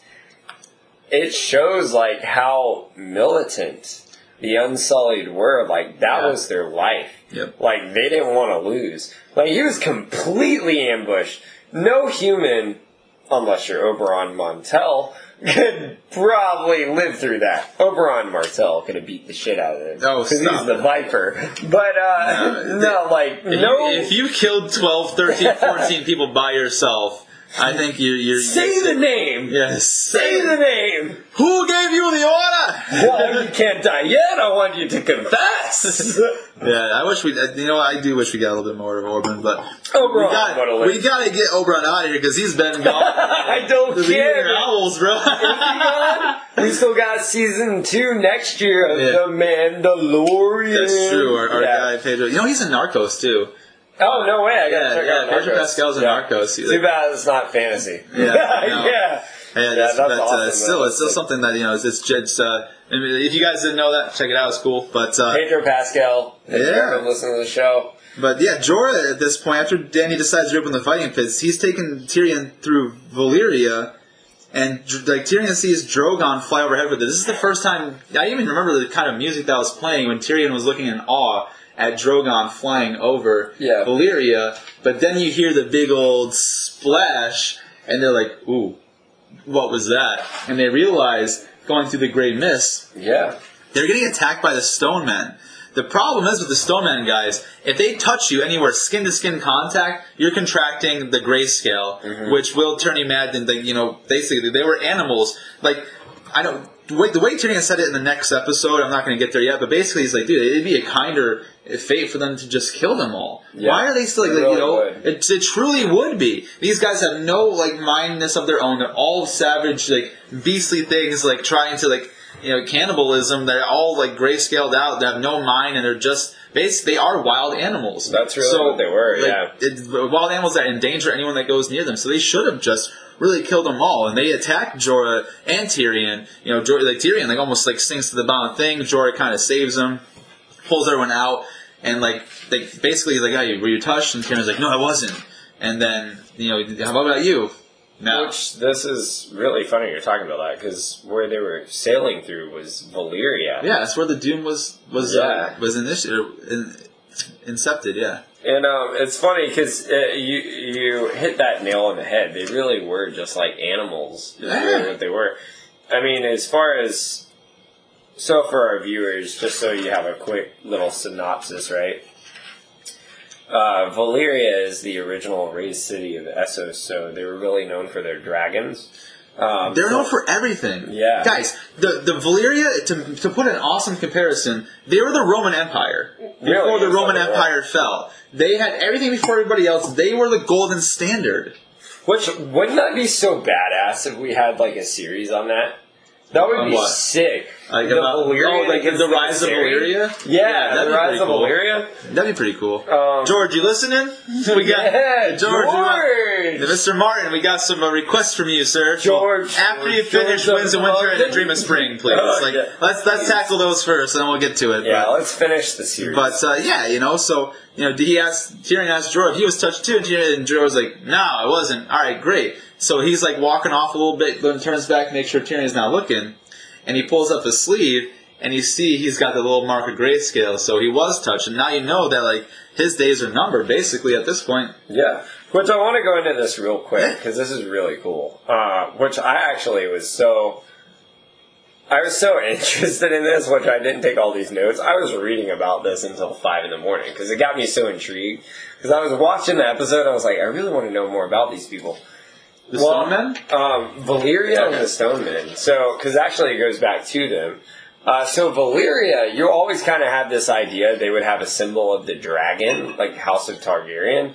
No, they actually had a symbol of a seahorse. So they were known for dragons, but they had the symbol of the seahorse because they were sworn to Dragonstone, uh, which was around, um, basically known for water uh, which they were very, you know, prone to the house of uh, Ceredigon, which you never hear about anymore, which is the Red Crab House, which was basically the Lannisters at the time with all the money. But they had crabs as their symbol, so instead of dragons, they actually used seahorse because almost seahorses almost look like dragons, but horses kind of thing. But they were almost identical to what you know the Targaryens became. They're actually described as in the book with silver hair, purple eyes, completely pale skin. Um, so I mean, basically Targaryens. It makes you wonder if they're completely descendants from it. Um, but they were even more known for being magical uh, maesters, uh, which they don't go into in the books. But this was when we were talking about earlier, as far as the episode before, with the war on the Gisseri and how they, you know, they really uh, worship demons. Is basically what happened. Or ghouls is how they had the Gisseri. Well, they had this thing called uh, the Gisseri War, which um, I actually even wrote down here just so I can prove it. Looked like ghouls or goblins, right? Um, is what they like worshipped with that sign, and you know they described them actually as they were recording this as looked like ghouls or goblins, just because you know the Targaryen age really took over. But um, basically, going into our point here as far as they had this Gisseri War, which went on for five years. Um, but, you know, part of this whole entire war really went into the Stonemen here, um, which was, you know, which as part of this that came out of, it was uh, five wars that created a new empire, which was uh, a civilization that harnessed dragons and volcanoes which wound up coming out as the Great Catalyst or Great Cataclysm, which Valyria basically wound up getting destroyed, which we'll talk about in our summary episode a little bit, by 14 volcanoes, is what the theory is, which is how the dragons were born, um, which is almost like a modern day Atlantis or Pompeii, which is ironic that we talked about. Um, but as far as uh, where I'm going with this, is uh, see, I got so many notes on here. It can go on forever. But let me find this thing here. Um, but basically, the Stonemen, right? What I was telling you about to summarize the whole thing, because I went into all the Azor Ahai, because I just kept reading for days and days, because it got so freaking interesting, right? Um, but basically, there was a point inside this entire war where um, there was this guy that was this very big Gisseri warrior, and he was defeated by the Valyrian. And what they did was they actually strung him up and hung him up on a cross, almost like how Dany did with Slaver's Bay. And they let the crows pick at him until his guts were falling out, and they buried his body in the lake, uh, which is the Lake of the Stonemen. Uh, so it's actually said in the old city of Valyria, which in the books is said to be haunted, um, that the stone men actually come out as a ghost symbol of this guy to actually haunt the people, which is how they encrypt them with their disease, and it keeps going on and on and on, Huh. which is very interesting is because interesting. you know it's really funny. But um, yeah, so that was just kind of my point on that. But you know, there's so much history here with Valyria. It's just insane. I mean, you can go on Yeah. all day. There's We'll tackle that more, you know, in later the on summary for sure. page. Why do you think, you know, whether it was destroyed by a cataclysm with dragons fighting each other or it was volcanoes? I mean, it's just wild. Like, if you saw a series based on Valyria, it would be completely badass. Yeah, would for sure. And I think it would draw a huge audience because, again, like that's where the Targaryens come from. That's their mother tongue is Valyria. Right. Um, but uh, yeah, you know that, that kind of you know with Jorah being touched and showing that grayscale is kind of where we're at right now about um, kind of where what we're going to jump into. That's how it kind of s- closes out episode five.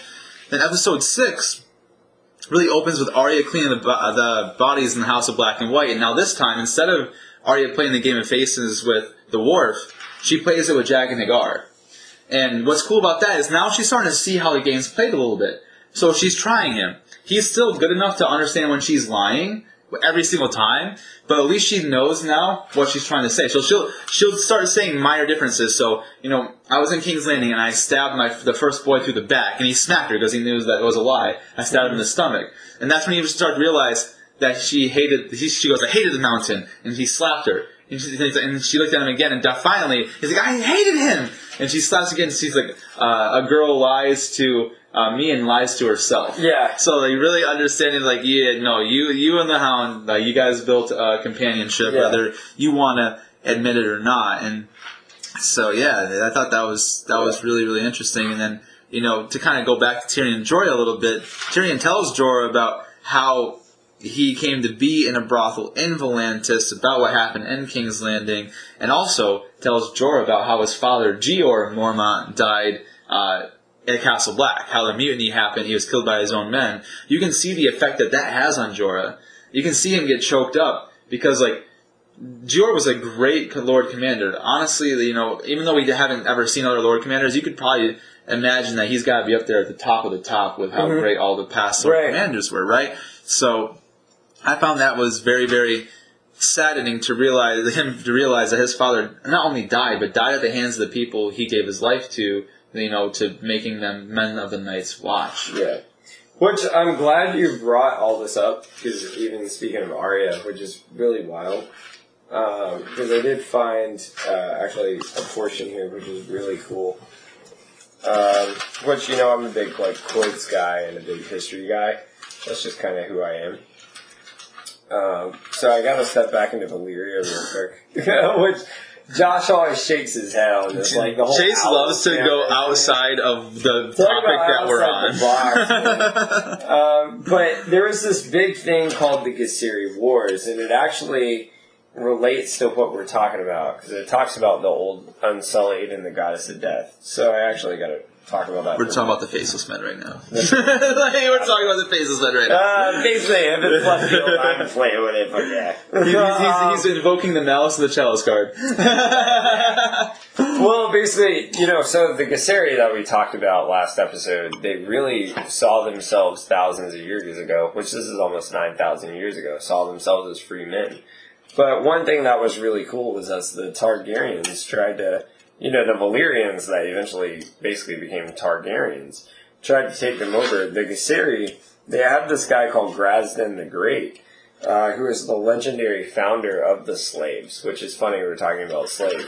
But one thing they did invent that brought this whole thing to relative nowadays, well, they invented the entire lockstep and unsullied military combat, which is pretty amazing, right?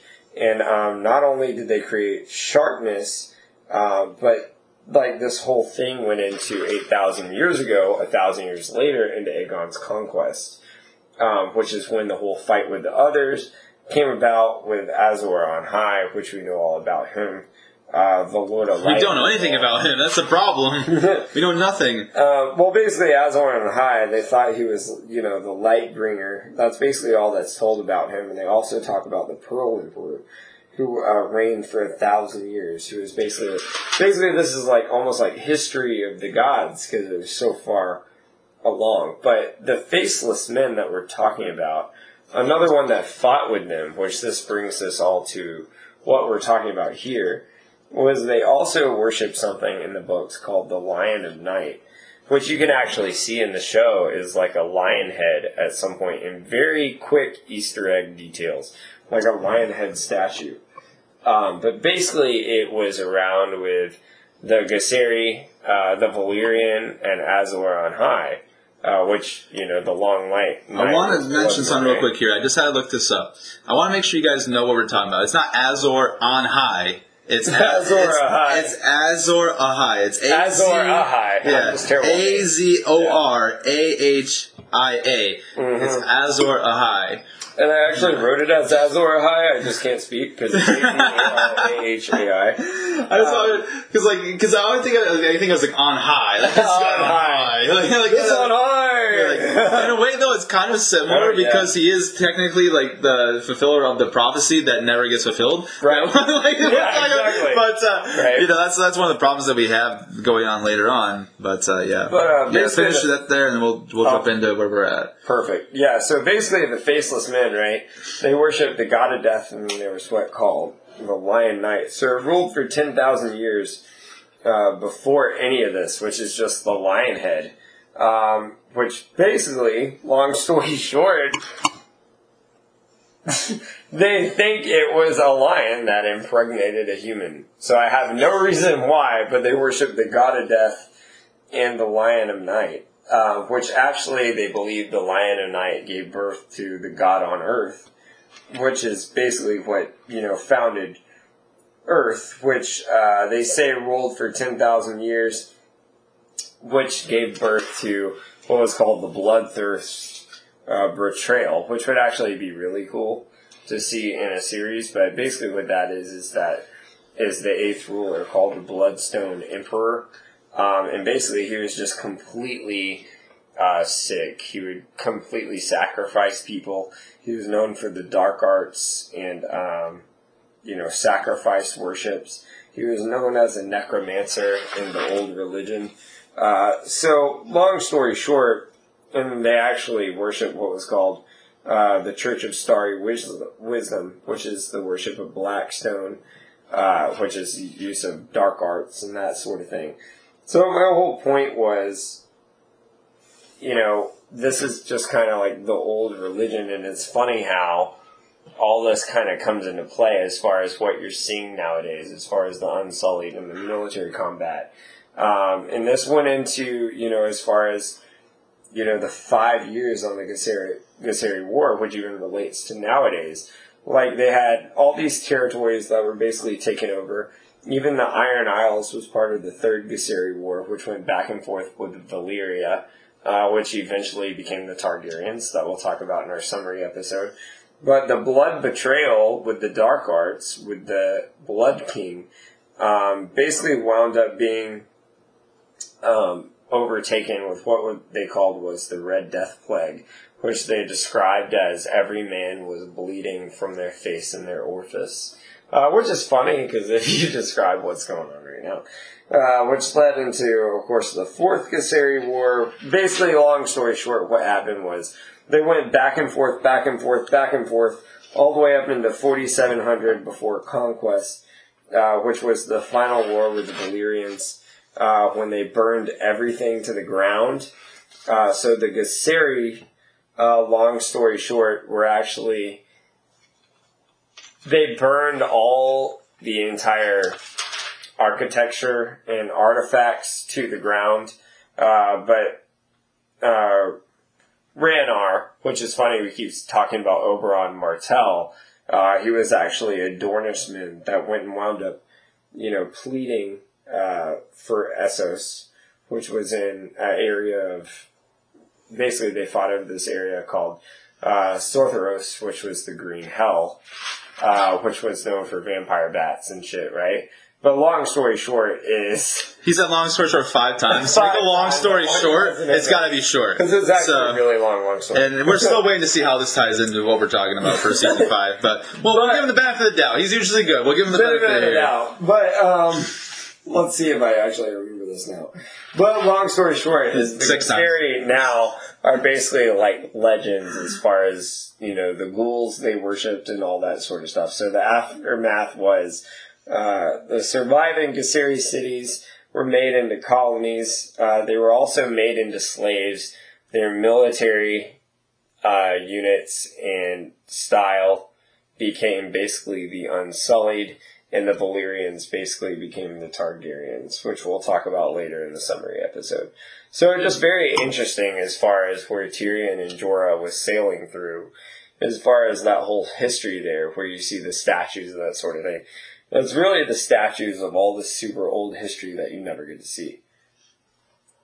Good stuff. We already talked about the Doom of Valyria, how they basically like completely yeah. were destroyed by the cataclysm. Everything, everything in Valyria was destroyed. To be realistic, like nothing really remains of Valyria of any sort of value because of the, what they call the doom of Valyria, which is you know the not not to make too many cultural references, but what's going on right now in the world. It, it was a it's a it was a epidemic that really ruined a dynasty. So that's um, really why I brought it up because it's very, you know, see yeah. how I'm able to always bring it full circle some way. I had to help. Very interesting with this whole Corona thing was the Red Death Plague is the way it wiped them out. So hopefully that doesn't happen, but.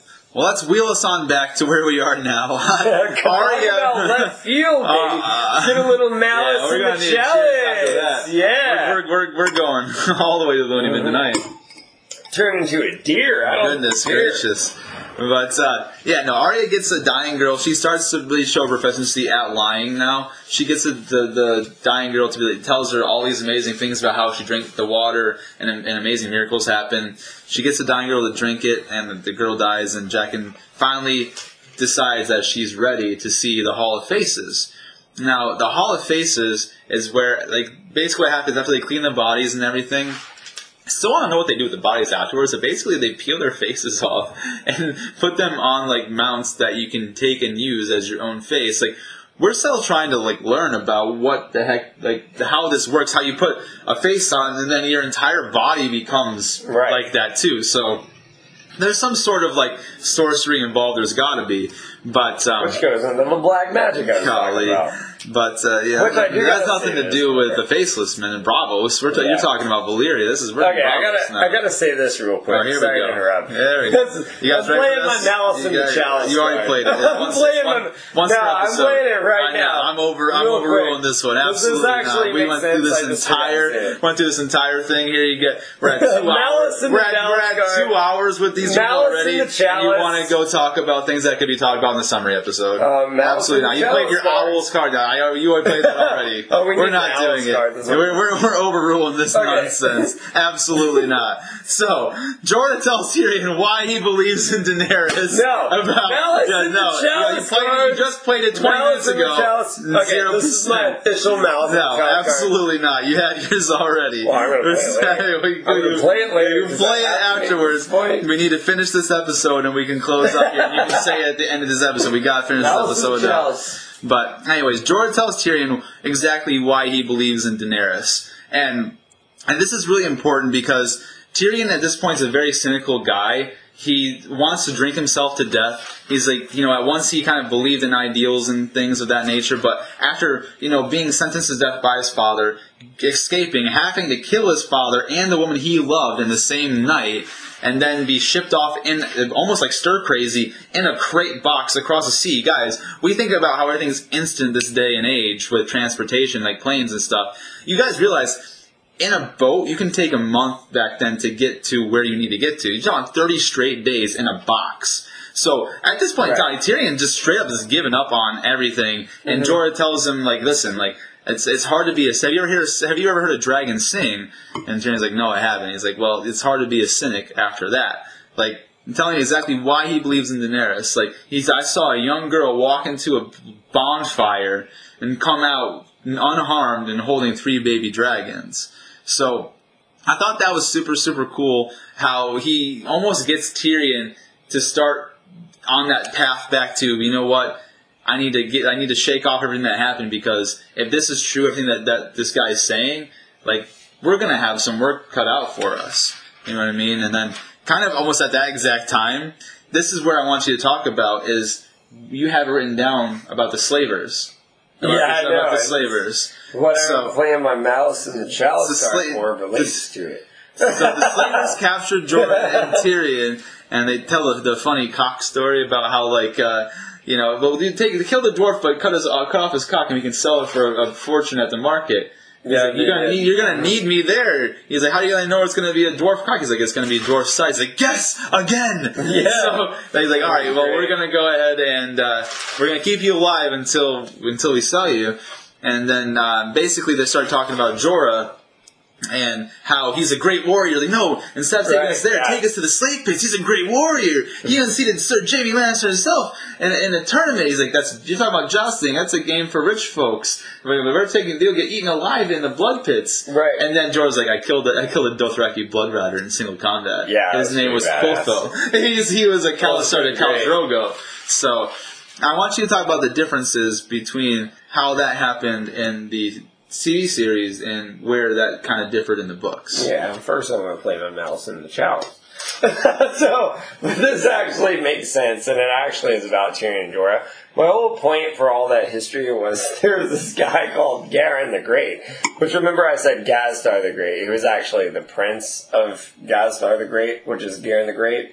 But basically, he was just a prince of him, uh, right? And basically, what happened was they hung him in a golden cage carried him up north, and he was mocked throughout all the city after, you know, they pecked out his insides, like I was saying. Uh, but it says the night waters rose and they drowned the members of the city, and the ones that survived died. But it's said that his ghost is to actually come out of the waters, um, which is what brings the doom of Valyria with the disease of the grayscale on all its members. So basically, that's what they say as far as history goes. Uh, dooms of the, you know, grayscale disease and how it rises. But basically, my whole point in that history was just to get to the prince. which was Garin the Great, not Gadstar the Great, but I had to tell you the whole backstory to get there. um, but So talk, talk about the slavers and like how that kind of was different from the series in the books. yeah, as far well, first of all, of course, like uh, uh, as far well, you mean the slavers in the books? Like how like the difference between like instead of them just going willingly like after he got hit like once like they just like gave themselves up to Right, the slavers yeah. versus like in the Yeah. books exactly how that was different and how it was actually more of a fight. Like it wasn't like they did not go gentle Yeah. until the until the night as they say. They, Right. Yeah, they did not go true. gentle into the night. Right? Yeah, in the books, you actually see Jorah is really a, a badass at that point. They didn't actually, you know, just want to give themselves, especially even get back to Dany. Jorah, Jorah actually kills uh, six of them, as from what I remember. Yeah, six of them. And he goes down fighting, actually is put to the point of they're about to sentence him to death. And then Tyrion talks him almost into it. Um, and actually, Jorah to prove he is a slave at that point, they actually mark him, uh, brand him on his face with the sign of a demon. Um, and that was basically to show of the slaver owner that, you know, he is a slave at that point and he will fight for us. So it wasn't actually in the, as it is in the show, Yeah. as he was trying to fight for Dany and to get back to Dany. He actually killed most of them and was a badass. Just like to your point earlier, he's old. And, uh, you know, I mean, he had a demon face. And like I say, is, you know, no one in the friend zone is ever gonna get with a girl that has a demon face. Right? Yeah, That's what I would that's say. saying. And then I would say malice in the chalice, chally in the mallee. um, but yeah, but long story short is Jorah really does kind of prove his badass moment, and you really start growing emotion for him. I think there's a lot of times he's down. proved his, his worth to her over the times. Like, He said he's old as shit. He is. He's even Tyrion said, yeah, he's a bit long in the tooth. But think about, it, he did kill a single. Like, he did kill a, a blood rider in single combat, which you know was pretty pretty badass. But uh, so they talked to slavers and they take them to fighting in the, the pits of Meereen, as opposed to where they were really originally going to take them. Like you know, they said he was going to work the mines, and like the dwarf was they, they're going to take him elsewhere. But um, yeah, it's, it's really really important. But now going back to King's Landing a little bit, I know we've been stuck on Jorah and Tyrion for a while. Baelish arrives in King's Landing. And you have to realize, like again, we always talk. I've been talking, especially this this particular segment of season five, Right. about how intelligent Petyr Baelish is. Uh, Cersei's like, can we count on the Vale to back Tommen? And Baelish literally says, in quote quotations, I made, I made sure I wrote this down. He's like, I have always counseled loyalty to the throne. Right. Now he didn't say who holds the throne. Yeah. didn't so who's going to show loyalty to. He said, "I've always counseled loyalty to the throne." So I found that like really interesting, the little play on words there. But he also tells Cersei about Sansa marrying Roose Bolton and like Roose Bolton's son Ramsay, making Roose Bolton seem like the bad guy, even though Petyr Baelish is the one that facilitated that marriage. Right, yeah. So he's so and it was so awesome at everything is that he's he conspires to take Winterfell for the Lannisters in exchange for being named Warden of the North. That's what he wanted from Cersei. So literally, it's a win-win for him. If Stannis wins and takes Winterfell, Sansa's ward in the North. Sansa is always going to have a soft spot for Petyr because Baelish kind of put her, her in the right spot and, and escaped her from death twice. Right. Now, if Stannis loses, the, all Boltons are going to be weak, and Petyr Baelish is going to use the Vale and take over Winterfell. He's going to be named Warden in the North regardless. Like it's a win-win for Petyr Baelish. It's a lose-lose for everybody else. What a bad ass with just his mind. He sucks at any sort of fighting. Not very physically imposing. He's not. You know. You, you don't think a single thing of him. But he has the sharpest mind that like it's scary, bro. It really is It really scary. is, yeah. And then I wanted to mention this too because like we all like Bronn. He starts singing the Dor- Dornishman's wife. I want you guys to look up on YouTube the Dornishman's wife that Bronn sings. It's such a like catchy tune. He's got a he's got a nice voice. Yeah, Jeremy he really does. does, yeah. But uh, you know, they're they Jaime's like trying to tell him like, dude, shut up. He's like, oh, I'm getting to the best part. I gotta it. dude. Yeah. Almost like Chase like, nope, I got Mel's Jessica. I gotta do it. Nope, I got yeah, I'm gonna do it. So, So haven't even played the debate yeah, card yet. yeah, right. Yeah. Not for this one. We haven't done the debate for this one, but uh, yeah, remember, geez, we're running on two hours and fifteen minutes already. Hey know, man, but, getting on Clash of Kings up in here. yeah. Jeez, yeah, we're gonna we we we've almost almost actually you know, finished up with episode six, and that's probably where we're wrap for for us here. But you know, just to kind of quick bullet points there. After you know he's singing the, the Dornishman's wife, that's when Jaime and Bronn they try to rescue Myrcella and they fight the the Sand Snakes. Right, yeah. Yeah, that, that was a cool little moment. And until like Prince Doran's like men come in, and this dude, this is one of the badass moments I ever thought. That that big large guy who was Doran's like um, bodyguard, who's got that crazy like axe looking thing. Mhm. Like he tells her, "Drop your weapons." And like everyone drops it, but Jaime Lannister holds on to his sword. He puts like the axe up to Jaime Lannister's neck. He's like, "When you were whole, it would have been a good fight." that was right, awesome. Because like, they Yeah, hit him, I when kind of you makes me think like, man, like I wonder, like, how, like who's this guy? Is he That like, was ever, like, you know? I wish he would have played a was bigger like role, especially like how Right. how really how well he portrayed himself right there. Like He realizing, like, dude, no, like, it was it was crazy, but that was really big. On you know, they they all get captured. They go into the dungeons there. Um, uh, not much happens yet. You don't see like so at the end of this episode, you don't see what actually happens in the dungeons. It's the next one.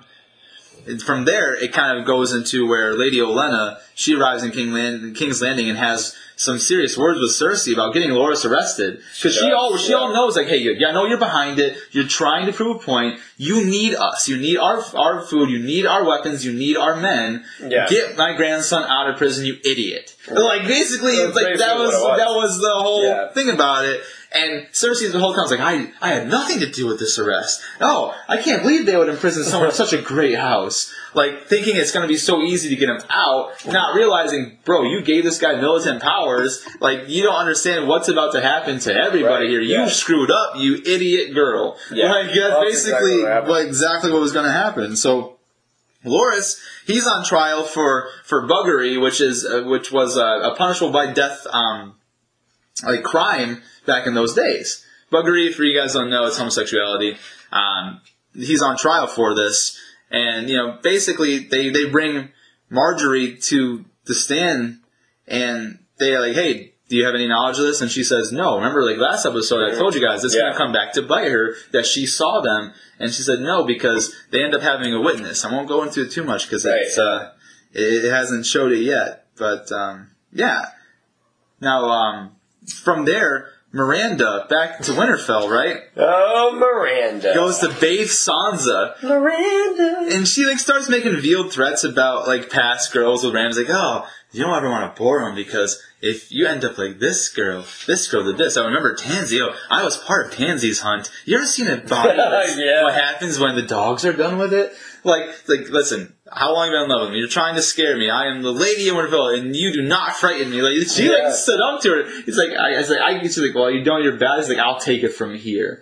Basically, Yeah. that was like awesome little try to like. That She tried to scare Sansa, and Sansa's been through so much. She's like, "Girl, I've had to deal with Joffrey. I've had to deal with Ramsay. I've had to deal with like Exactly. Eliza. I've had to deal with everything in my life. You're a kennel master's daughter. Leave me alone. You mean nothing. Right. like Yeah, that's no, that exactly what awesome. that means. That was awesome. Agree on all points. That was awesome. He's like, I, I am Sansa Stark Winterfell. This is my home, and you can't frighten me. that was the exact wording. So freaking oh, cool. Oh, you know what we're coming up on? What part? Remove your clothes. Oh, jeez. Remove your clothes. Yeah, in a little bit. Yeah, Theon comes up to take Sansa by the arm to marry to marry Ramsay, and, San, and Sansa's like, "No, I'm not taking your arm." And she's like, "He will, he will punish me." She's like, "I don't care what he does to you. Right, I'm yeah. not taking your arm." But they end up going down there, and like it's so sad to her. Like like it's underneath the Godswood, which is her father's like worship tree, uh, the Weirwood there. And you know who comes to claim who comes to claim her, who comes to take her, who comes to give her away, is all of the things that are going on. And because like they do underneath like the old God's rule, it's not like you know the like in the light of the seven Right. where like they go they wrap up the the cloth around the arms and like go through like one something one whatever that that chant is they do for like for example Robb Stark and Talisa you know and and for you know you may now bring her underneath your protection it's Yeah. different with the underneath the old Mhm. God's rules so um that she ends up officially it was a long pause like do you take this Yeah. man and she's she didn't answer for the longest time and then uh, she decided that she's going to take this man not understanding what that really meant and now I'll let you go into that part of what you were just talking Oh about. man, I'm that's, one. That's It's on you. funny That's gonna close. That's gonna close us out for this one. Chase uh, always gets to talk about the sick. Oh, the goodness. you, sick detail. you, you, you're a big Ramsay guy. That's I'm a big Ramsay. You're a big Ramsay. Give cheers, Get a little malice in the chalice. Off to the bitter misery with you. So it actually brings up a good point, and I want to host this off uh, this section by saying, like, why do you think Sansa's doing this by she knows, like, she's trying to get power through the Boltons? Yes, hundred percent. Because remember what Baelish was telling her. Like, listen, uh, use him, make him become yours. But like, she doesn't have the ability that Margaery has. Like, she doesn't know how to like sexually seduce anyone. Plus, she's never like had to contend with anyone of Ramsay's nature. Ramsay, like, like, like he seemed like. Remember how he told Baelish like, I would never hurt her. He's like, a, he's such a psychopath that he can seem as normal on the outside, but when you get behind closed doors and no one's watching, he's a sadistic socio psychopath. Yeah. Like, Um, I mean, it's so I think she wanted to and didn't realize what the hell she was getting into. I, I completely agree. And it actually goes, you know, I'm a big quote guy. It goes by this quote. Remember, she was telling Myranda, "Do you think I care what he does to you?" uh, like at this point, she just doesn't care, and she is trying to get that power. And she, I think, in the back of her mind, Sansa really knows what's about to happen here. Um, well, basically, as you know, you know, so Ramsay and Sansa are betrothed and wind up getting married. Well, of course, you know, Ramsay, you know, wants to have his prize, just like how he was telling Myranda, you know, I'll still always have time for you. Uh, and, you know, he tells Sansa, you know, he tries to show her power. And this is where it really comes into play of just like you were saying. Sansa at this point, I think, is really trying to fight for what's hers. And I think, in my opinion, she's really trying to fight for the Vale. Um, I think it's like for Winterfell. or It's because it's, her own, it's, own, it's own home. I can see She's like, that. she's like, yeah, she's like, no, like, I'm gonna figure out a way to make this place mine again. Like, I, this, I'm in my home. Like, you guys are the one. Like, it's the people are strange. Remember that? And they're just like, oh, like, how could you like, is it strange being back? She's like, no, this is my home. It's the people that are strange. Right. So I think it's not for the Vale. I think she's like, no, I'm Lady Stark of Winterfell. Yeah. But she just had no idea who she was up against. that's, that's exactly what it was. And when you meet that, and you know that it's intellectual against sick and demented. That's basically what it is, and it's. And Sansa's never played this game before. You never played the game. Not only did she never play this game, like it's not she had anything easy to start out on. Dude, she had like like dude, think about Joffrey and make him five times worse, than it might be That's almost exactly as equal as Ramsay. and she says it later on, which we'll talk in Yeah. our later episodes. Yeah. She says he'll always be one step ahead of you.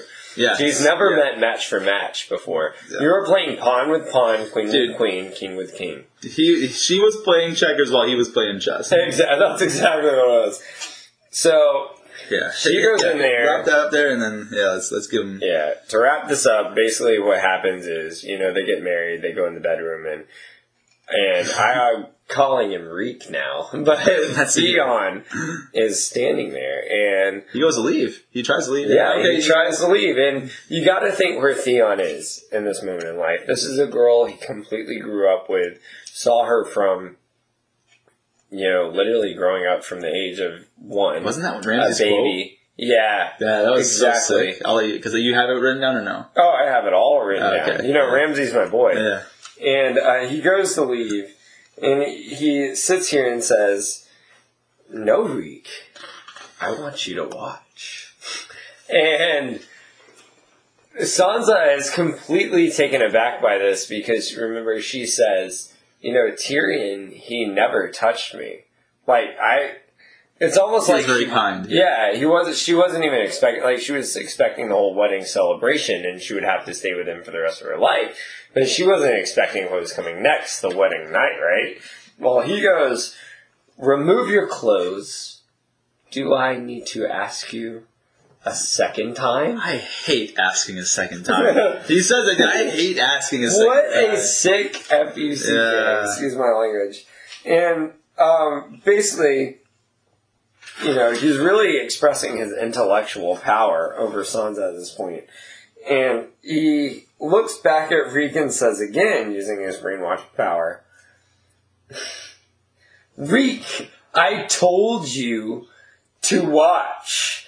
And then tell Sansa again, remove your clothes. And in the books, I'll go into this first. Before you do, because there's one quote in there. Did you have it written down? Because I, I don't want to. I don't want to ruin it if you do. But Yeah. There's a quote that he says, and he goes. He turns to to Theon. He goes, "You've seen her from a girl. Now watch her become a woman." He did say Yeah. that. So Yeah, yeah, yeah, okay, yeah, yeah. So I want to make sure that that was in No, there, you're 'cause that was that was That's you, man. You go ahead and share it. yeah that was Yeah, he Big. says, uh, you know, reek, because he doesn't ex- say him as Theon because he smells, according to he's, he's a dog. He's- No, he's yeah, he's a uh, full bitten his- dog. basically his dog, yeah, on a leash. And says, You've seen her become a girl. Now watch her become a man. A woman. A woman. but yeah, I got yeah, I got Yes. it. And before I describe what happens, I do want to describe what happens in the books. Yeah. Because in the books, it's a lot worse. Uh, in the books, it's absolutely sick. So first thing he does is completely shreds off her clothes, strips off her clothes, bends her down backwards, and he says, "Have you been taught how to please men?" She doesn't respond.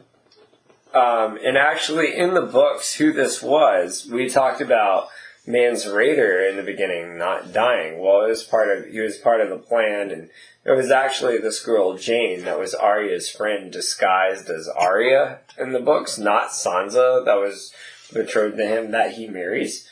But in the books, it's completely sickening. Um, she is actually the age of Arya, about 13 at the time, and he tells Reek to go ahead and perform oral sex on her.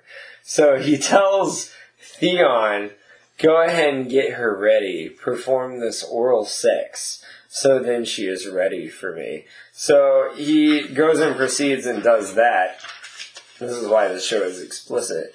And then just like the show, which this happens in the show, he bends her over backwards, says, remove your clothes, Reek, I told you to watch, and violently rapes her. Which is what all you hear in this episode. I still remember feeling so completely distraught and sickening and disgusted. Uh, the screen goes black, and all you hear from Sansa is just the reeking and the screams in the Yeah. background. And it shows Ramsay's sick Joker ability to express not only his physical power, but how even anyone that's somewhat of very smart, he's just a psychotic genius that will always overpower you. Yeah, for sure. And I think that's that's a sadistic but interesting way to leave the uh, the audience for for this um, part because we're gonna come back in another week for our our finale of season five here uh, pretty soon. So um, yeah, you know, let's let's. You know, obviously, we always want to thank you guys every time you join us. Um, one thing we haven't been doing that I want to you know remind everybody here is that you know we've been getting more and more followers, but the most, the best thing you, know, you guys can do if you enjoy listening to us, please click like and subscribe. Follow us on our social media pages. Uh, we've got Facebook page, we've got Instagram, Snapchat. Uh, we, we've got a YouTube page as well. We're starting to get we started getting some traction. I know I mentioned a couple episodes ago that we were trying to get a lot of um, uh, volume to our YouTube page. That's been starting to pick up. So big props to you guys as well. So please, guys, if this is stuff that you really like to hear, and you know we, we hope it is, uh, subscribe to us, follow us. Uh, you know we always appreciate new followers, and um, yeah, you know. So did you want to add anything to that as well? Yeah, man. I mean, even you know, uh, we got ridiculouspatronus.blogspot.com is our blog that goes up weekly, updating everybody. Um, as far as our Instagram, you'll always see every week with our promotion of the episode that's going to go out at the end of the week, so you'll always see that.